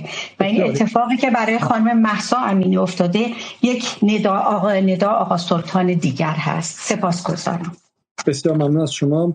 من از خانم مریم جان قربان تقاضا می‌کنم که فقط این مدار خلاصه تر چون ما فقط 20 دقیقه بیشتر به پایان برنامه نمونده و می‌خوام خود سریعتر بریم. خانم جان قربان بفرمایید در خدمت سلام. صدای من میاد؟ فقط من یه, بله. یه کوچولو چون کرونا گرفتم صدام گرفته. خیلی کوتاه میگم. من خب به واسطه حالا یه تجربه مسئله حجاب داشتم و کار کردم روش. فکر می‌کنم که مثل خیلی حوزه های دیگه مشکل حکمرانی ما یکی. فقدان فرایندها و سازوکارهایی که بتونه از سطح سیاست گذاری خودش رو برسونه به سطح در واقع اجرایی. و دوم هم فقدان نهادها و تشکلها و اصنافیه که بتونن واسطه بین حاکمیت و مردم بشه. مردم ما یک در واقع در یک موقعیت کاملا اتمیزه جدا جدا. برای همینم احساس خشمی که وجود داره در راستای اینه که خب سازوکاری نمی‌بینن و جایی رو نمی‌بینن که بتونن این رو ابراز کنن نظرشون رو بگن. و حاکمیت هم حالا تو بحث هجاب می‌دونم که مشورت های خیلی متفاوت با اون چیزی که شما دارید در اجرا می‌بینید. توی سیستم می‌رسه در واقع به دست کسایی که متصدی این ماجرا هستن. اما فقدان همون سازوکارها و فقدان نهادها و اصنافی که بتونن واسط بشن. به فرض یه حرفی از حالا جدیدن هم زیادتر زده میشه نسبت بهش هم کار گرفته میشه. اما مثلا بحث بازار پوشاک که حالا از دوره های احمدی نژاد هم ورود خیلی جدی پیدا شد و خیلی هم کار شد روش و فهمی که از حجاب اون از اون موقع وجود داشت لباس ها و پوشش هایی که اتفاقا خیلی آمیانه نبودن. اتفاقا برای قشری بودش که محجبه بودن و عامه مردم به سمت اونها گرایش پیدا نمی‌کردن. به جای ورود پیدا کردن به لباس هایی که در اینکه که پوشش بتونه مورد مصرف عمومی باشه. اون موقع بحث اصناف مطرح بود ولی به بدترین شیوه ممکن حالا نمیگم که چجوری این کار کردن ولی به بدترین شیوه ممکن به اونها این اطلاق شد. و عملا اون جایی که دست و قدرت اوکراینی باید اعمال در واقع اون چیزی که دنبالش هست رو بتونه اعمال بکنه در لول اسنا جایی مثل اسناف تشکل های جایی از این جنسه. نه اینکه بیاد برسونه مسئله رو به بروکرات های کف خیابون که میان با یه چوب می‌زنن و یه ضربه می‌زنن و هزینه ای که ایجاد میشه هزینه خیلی بالایی خصوصا که اینها لزوما هم افرادی نیستن که افراد کاملا آموزش دیده یا اخشار خاصی هن. خیلی وقتا هم شما تو نهادهای مختلف اینا رو می‌بینید تو سیستم دولتی هم توی سیستم دولتی شهرداری ها نیروی انتظامی مسئله میاد دست اونها و به صورت سلیقه اجرا میشه و خروجیش میشه که سیاست گذار خودش نمی‌دونه باید چی کار بکنه جمعبندی می‌کنم. فکر می‌کنم که راهکاری که حکومت ما بتونه تو خیلی از مسائل که هجاب یکیشه ورود پیدا بکنه تقویت ارتباط خودش از طریق اصناف گروه ها و تشکل هایی که بتونه از طریق اونها در واقع فضا رو مدیریت بکنه. به صورت خاص بحث حجاب شما باید بتونی سنف پوشاکت رو تا یه حدی فضاشون رو مدیریت بکنه و اون چیزی که داره تو بازار عرضه میشه از اون طرف حجمه رسانه ای و فشن و مد و اینها این دوتا دست به دست هم میدن و مردم عادی هم مصرف کننده خیلی وقتا هستن در مورد اینها. بسیاری. کان جان قربان شما بخیر خودتون سیاست گذاری فرهنگی خوندیم من نگاه کردم. بله. و نگاه یه مقدار شبیه یک از این روایت های رسمیه. من می‌خوام حتی آیه زرقامی هم من در مورد حجاب باشون مصاحبه کردم. فقط من میکروفون شما رو میبندم با اجازه. بعد بعد دوباره باز کنید. آیه زرقامی هم باشون مصاحبه کردم. بحث حجاب رو به همین شکل به سنف پوشاک و به وارد کنندگان مانتوهای جلو باز و غیره تغییر می‌دادن. ولی یه نگاه دیگه هم هستش که میگه جامعه ایران عوض شده. جامعه ایران زمانی که حجاب اجباری به اون سیاست اومد میزان شهرنشیناش از روستانشیناش کمتر بودن. این مکانیزم عوض شد. تغییرات کلان اجتماعی در ایران اتفاق افتاده. اون موقع شام سن ازدواج برای زنان مثلا روی مثلا 20 سال بود. الان رفته رو 28 سال. و من دقیقا عددها رو درست نمیگم. ولی جامعه ایران یه جامعه دیگه ایه که اگه یه نفر سال 58 59 که حجاب اجباری شد از ایران رفته باشه و الان برگرده تو این وسط برنامه نیده باشه تلویزیون نیده باشه اصلا باور نمی‌کنه جامعه هستن. و چه بخوایم چه نخوایم چه سنف لباس فروش مانتوی جلو باز بفروشه چه نفروشه بخشی از جامعه نگاه متفاوتی به قضیه پوشش داره. در مورد اینها چی بالاخره؟ من متوجه نشدم. شما یه حرف درستی دادین گفتین که ما اینو واگذار کردیم به به شکلی پلیس پایین کل قضیه الان یه سیاستی اومده واگذار شده به مجریانی که اصلا اون حساسیت ها رو متوجه نمیشن و چنین نسخه خب نسخه سر دیگه نسخه همین اتفاقاتی که میفته نسخه اینه که یکیشون عصبانی شه و شلیک کنه مثل خبری که ما حدودا مثلا یک یک پیش روزنامه شرق منتشر کرد. این نسخه ای که حالا چه جوری این فرد کشته شده سرش خورده به جایی سرش زدن به جایی خودش افتاده سکته کرده و غیره. و ما می‌خوام در خود نسخه صحبت کنیم. به نظر شما برخورد قهری یک نظام سیاسی در سال 1401 با مسئله حجاب و پوشش شهروندان به عنوان سیاستگزار فرهنگی آیا اصلا شدنی هستش؟ ببینید برخورد قهری که توی مسئله ای که حالا همون تیتر فارس نهامت رو بپذیریم در حوزه یک مسئله هنجاری برخورد قهری غلط ترین نوع برخورده و هیچ فکر نمی کنم هیچ آدم عاقلی هم از این مسئله حمایتی بکنه. بحث بازار رو که گفتم ببینید شما به جمعیت 80 میلیونی رو بروید که بازار داره این رو هدایت می‌کنه و سرمایه اونجا خوابیده و اونم به طرف جایی میره که خب فروش بیشتری داشته باشه. شما توی بحث پوشش از کلا حالا تو بحث حجاب به صورت خاص بین خود متدینین شما تو یه طیفی دارین صحبت می‌کنین از افرادی که روبنده می‌زنن تا کسی که مانتو عبایی میپوشه. حالا اینو بازترش بکنین تو بحث پوشش هم شما از کسی که روبنده می‌زنن شروع میشه تا کسی که کاملا اعتقاد داره به اینکه حداقل پوشش رو داشته باشه. پس توی این طیف داری می‌بینی و اصولا جامعه اگر که بذاری خودش تنفس کنه نفس بکشه خودش در واقع تصمیم بگیره اصولا جامعه زیر یک منحوی نرمال قرار داره. یعنی اینکه اینها جامعه ایران همین الانش هم با همه این وضعیتی که حال به نظر خیلی از مسئول وضعیت خیلی بدیه خودش تمایل داره به هجاب یعنی دنبال برهنگی نیستش. ولی در مورد اینکه سطح هجاب چی باشه حالا اختلاف نظر وجود داره. و چون که همه زیر اون در واقع منحنی نرمال هستن اگر اون بازار بیاد این منحنی نرمال رو به درستی چیزی که عرضه میشه چیزی نباشه که دیگه به فرض اون شلوارهای برمودایی که یک سال خیلی مد شد الان هم هست خیلی کمتر شده. چیزهایی نباشه که دیگه به لحاظ در واقع جامعه هنجار شکم شما بعضی موقع تو خیابون میری حتی خانم مثلا مانتویی که ماشم بیرونه یه خانمی رو می‌بینن با تعجب نگاه می‌کنن. اون آدم هنجار شکن واقعی هن.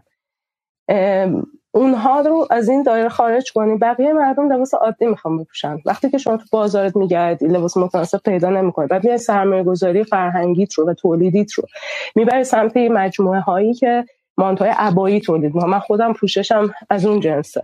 ولی این پوشش عامه مردم نیست. تو میای پول هی هزینه می‌کنی. جایی که لباس عموم مردم تولید نمیشه. و در عین حال نمیای وارد مکانیزم های بازار بشی. نه اینکه تو تولید کننده بشی. تو باید بتونی هر فکر می‌کنم که خارج از ایران هم همینه. تو از طریق تشکل اسناف یه قواعدی رو وضع می‌کنی که از اون قواعد خارج نشن. و چون سرمایه اساسا نسبت به از دست رفتنش وحشت وجود داره. فقط یه در واقع رفتار درست می‌خواد این ماجرا. شما دارید یه درصد قابل توجه مسئله رو یعنی یه درصد قابل توجه این قصه رو از مسئله بودگی خارج می‌کنی. ولی خب برخورد قهری قطعا غلط خصوصا تو یک مسئله هنجاری. منجر به همین وضعیتی میشه که داریم می‌بینیم. و فکر می‌کنم که حالا من آخر بگم. بفهمید. فکرم می‌کنم که واقعا من با اون نظر شما کاملا موافقم. فکر می‌کنم که نه اینجوری نیستش که از بالا یه همچین چیزی رو بخوام. بعد بیان گفتم لفظ بروکرات های کف خیابون رو به کار بردم که بگم که همه جای دنیا این بروکرات های کف خیابون هم خیلی وقتا که همچین اتفاق و فجایعی رو رقم می‌زنن. و اینجوری نیستش. از بالا این حالا بیاد اعمال بشه. این به دلیل فقدان سازوکار تبدیل سیاست به اجرا و اقدامه. شما چون گفتید ببین سیاست وقتی غلط باشه خب پلیس میگم توی همین انگلیس هم پلیس بالاخره از طبقاتی میاد که خیلیشون سواد چندانی ندارن و فرهنگی که با پلیس میاد مثلا فرهنگ متفاوتیه اون حساسیت ها نیستش. ولی وقتی به پلیس شما مثلا در سال 2011 که من خودم در جریان جنبش دانشجویی بودم در انگلستان. وقتی پلیس میگه که بعد امنیت حفظ شه اون دیگه می‌دونه که بعد چیکار کنه. و همین با باتوم تو سر بچهای مردم می‌زنه و چند تاشون هم میرن بیمارستان و کارشون به مرگ و اینها می‌رسه. سیاستی که در ایران هست درباره حجاب فارغ از اینکه اون بروکرات های کف میدون کی باشن این رو تولید می‌کنن دیگه درسته؟ و شما میگید که آقا باید برید بگیرید شهروندم یکیشون مقاومت می‌کنه یکیشون اصلا بحث سیاسی می‌کنه یکیشون توهین به مقدس. وقتی می‌گیرید سوال من از شما اینه که اصلا این سیاست رو حالا چون شما سیاست گذار فرهنگی هستین در جلسات هم احتمالا میرید و میایید چقدر در جمهوری اسلامی خرد حکمرانی و اقلانیت حکمرانی می‌بینید که سر خود این سیاست صحبت کنه؟ آقا اصلا اصلا سیاست کشت ارشاد سیاست تحمیل قهری حجاب به, به شهروندان خب؟ این این خود اینو ما بخوام در صحبت کنیم و جامعه بخواد در مورد این صحبت کنه بعد کار کنه؟ و آیا شما هیچ آمادگی هیچ به قول معروف هیچ آره خردی می‌بینید در بین سیاست گذاران بالو دستی ببینید مثلا این خانم هایی که مثل خانم غزالی و خانم آیت اللهی و غیره که به شکلی در صدر این در صدر این نهادهای رسمی نشستن درباره مسئله پوشش و افاف یا اینکه نه. به نظرم سیاست سیاست تو حوزه مسئله حجاب سیاست سیاست مشخصی نیست. یعنی اینکه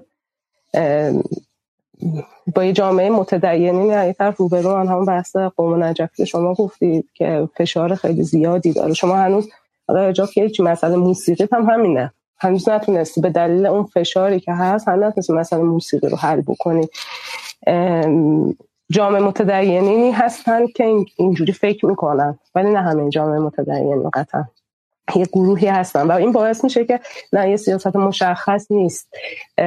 و واسه همه میگم سیاست وقتی که خیلی وقت شما سنده سیاستی رو می‌خونی تو سطح چشم انداز و حالا معمولیت و چیزهایی که تعریف میشه خیلی خوب تصویر شده. ولی وقتی این میاد هی در واقع عملیاتی میشه. می‌رسه سطح راهبرد. مثلا شما 10 تا راهبرد واسه مسئله مثل از اون 10 تا و هر کدوم دو تا اقدامم نوشته. من به تجربه نه فقط موضوع حجاب موضوع خیلی از موضوعات این رو دیدم. اون 10 تا راهبرد دو تا راهبردش اجرا میشه. معمولا هم اونی اجرا میشه که براش اقلانیت اونی که می‌خواد اجراش بکنه به اون می‌رسه و اجرای یک طرح ایجابی و کار فرهنگی که درست بخواد اعمال بشه انجام بشه اعمال لفظ درستی البته نیست انجام بشه وقتی می‌رسه به اون کف اون دوتا رو راحت ترینش انتخاب کنه راحت ترینش میشه همون سرکوب. ولی وقتی از سطح بالا شروع میشه نه واقعا لزوما اینجوری نیستش که اولش با چوب یه چوب ببینن و این چوبه رو بیارن تا سطح پایین نه. خیلی چیزها رو می‌بینن تو اون پکیج ولی وقتی اجرا می‌خواد برسه به اجرا از اون دو تا اقدام سه تا اقدام بیرون میاد که معمولا اون که راحت تره و اقدام سلبی و قهری همیشه راحت ترین گزینه است شما بخوای همین همینی که حتی آقای زرقامی گفته رو. حتی من نگاه هم آقای زرقامی نیست این چیزی که تو ذهن منه از جنس دیگه ولی همونی هم که آقای زرقامی گفته رو اگه بخوان اجرا بکنن خیلی کار سختیه. و نیازه به اینکه تو چهار پنج سال زمان بذاری یه سری چیزها رو ایجاد بکنی و واقعیتش اینه ما در حال حوزه حکمرانی در حال تجربه ایم یعنی اینکه شما از یک حکومت کاملا سلطنتی با یه نظام فکری و ارزشی خاص وارد شدی به این نظامی که بپذیریم که مردمی بوده و همین مردم بودن که کم کم اومدن و شکل این حاکمیت ساختن. واسه همین در حال تجربه و نیاز به ساختش داریم. بسیاری من چون دوازده دقیقه دیگه بیشتر مسابقه کشتی و پایان این اسپیس نمونده یه خود خلاصه می‌کنم. میرم سراغ خانم بهار قدس. گمان می‌کنم که خانم بهار قدس هستن. و و بحث دیگه دواش باش جنبل می‌کنم. خانم قدس بفرمایید. سلام می‌کنم خدمت شما آقای علیزاده و دوستان حاضر در اتاق. من خودم در ایران زندگی می‌کنم و کاملا دارم می‌بینم که کف جامعه چطوریه و اصلا وضع هجاب تو مملکت خوب نیست مخصوصا تو تهران چون من خودم هم تهران زندگی می‌کنم. و اینکه با گشت ارشادم موافق نیستم. خب، ولی شما خودتون محجب هستین. ببخشید این سوال بله بله. دخالتگرانه رو می‌کنم ولی نه خواهش می‌کنم. بله من محجبه هستم. و حتی الان مثلا منی که تو شمال شهر تهران زندگی می‌کنم اونقدر دور و اطرافم بد هجاب هست. بد هجاب که یعنی اصلا وحشتناکه. یعنی حتی یعنی خیلی بسیار جلب توجه می‌کنن خانوما با طرز آرایش و لباس پوشیدنشون. و کسی هم واقعا من اصلا من که خودم تا حالا واقعا ندیدم گشت ارشادی. و واقعا یعنی ما چادوریا انقدر معذبیم وقتی که میایم تو جامعه توی پاساژی میریم نمی‌دونم توی رستورانی میریم. یعنی خود من واقعا معذبم. یعنی اصلا همه اصلا بد نگاه می‌کنن. یعنی اصلا برعکس شده. یعنی اصلا واقعیت الان این چیزی نیست که دوستان ما دارن از حالا سی چل سال پیش گفتن که نمی‌دونم تو کوه هوایی چلیک می‌کردن و اینا. نه اصلا از این خبرام نبوده. من خودم 46 سالمه. از بچگی هم کوه می‌رفتم درکه می‌رفتم توچال می‌رفتم. چه خبرایی هم نیست.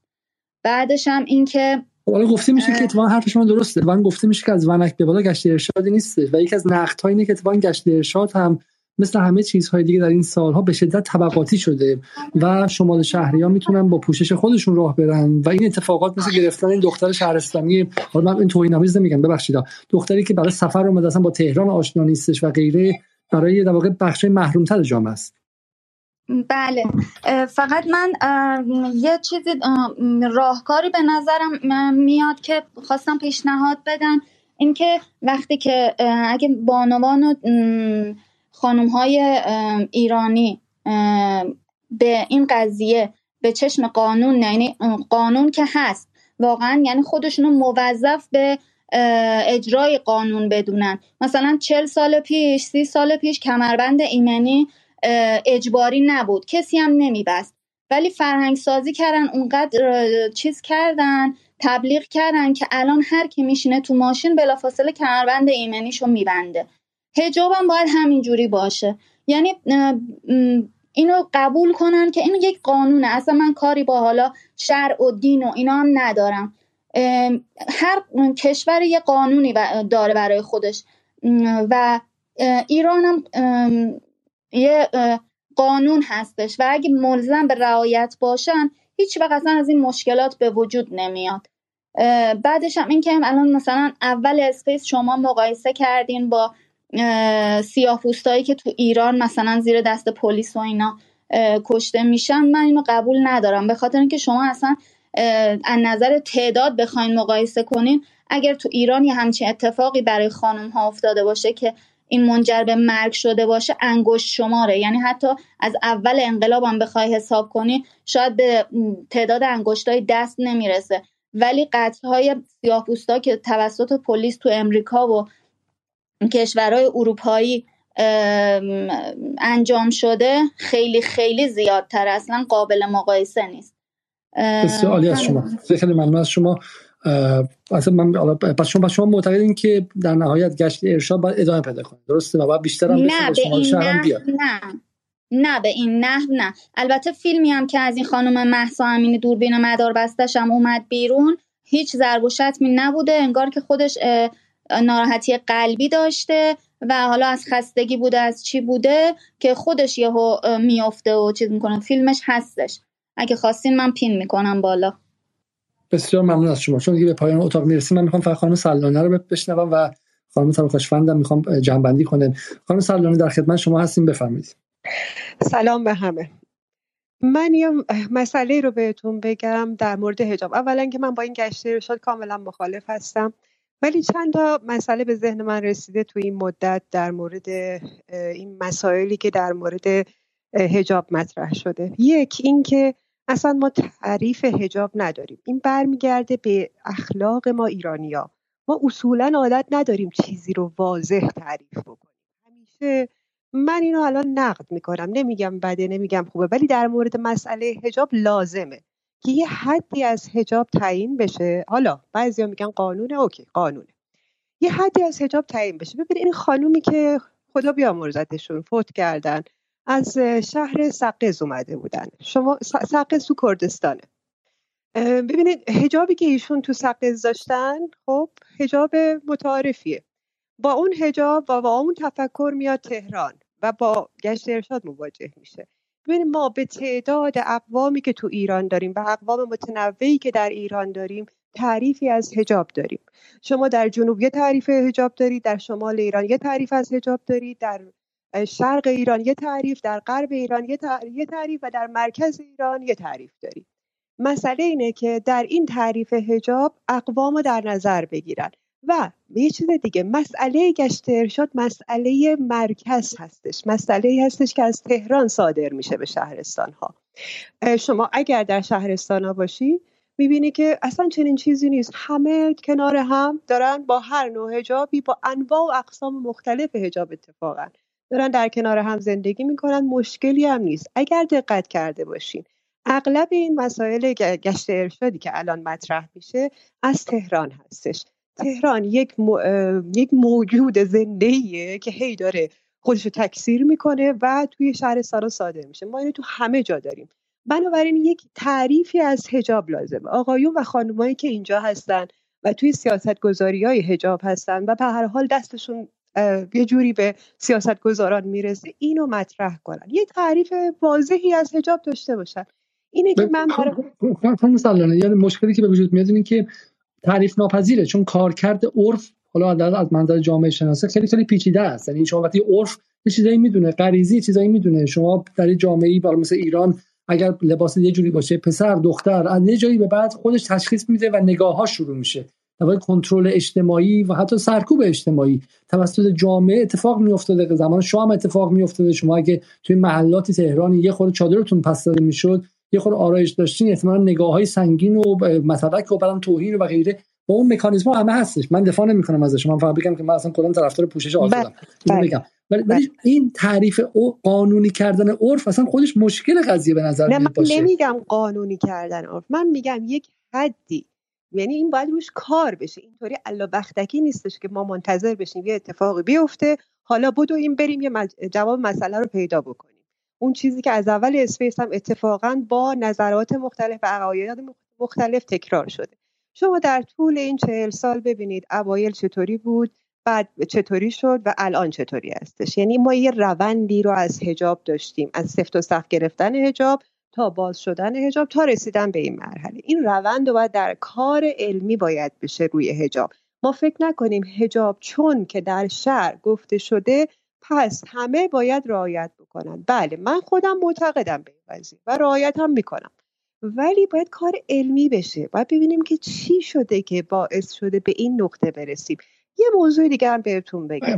خلاصه ما به دو دقیقه پایانی برنامه رسیدیم. خب از بدین من دیگه برم سراغ خانم این خیلی مهم بود. اگه اجازه بدین اینم بگم. در زمانهایی که مردم از لحاظ اقتصادی تأمین هستن و اون امنیت لازم از لحاظ اقتصادی دارن. ما با مسئله گشت ارشاد و این قال و مقالی که در واقع در مورد گشت ارشاد هست کمتر مواجه میشیم. وقتی که تحت فشار اقتصادی قرار می‌گیرن چیزی ندارن امنیت ذهنی ندارن شروع می‌کنن یک مقابله به مثل کردن. این رو هم در نظر بگیرید شما. و البته خب تمام اون کسایی که از همین وضعیت استفاده می‌کنن و در خارج از ایران هستن و واضحه دیگه. اسم نبرم دیگه. اسم هم البته بخواین می‌برم مشکلی نیستش. همین خانم علی نژاد که پروژه تعریف می‌کنه برای خودش. من همیشه معتقدم بزرگترین خیانت ها ایشون کردن در حق زنان ایران. خواهش می‌کنم.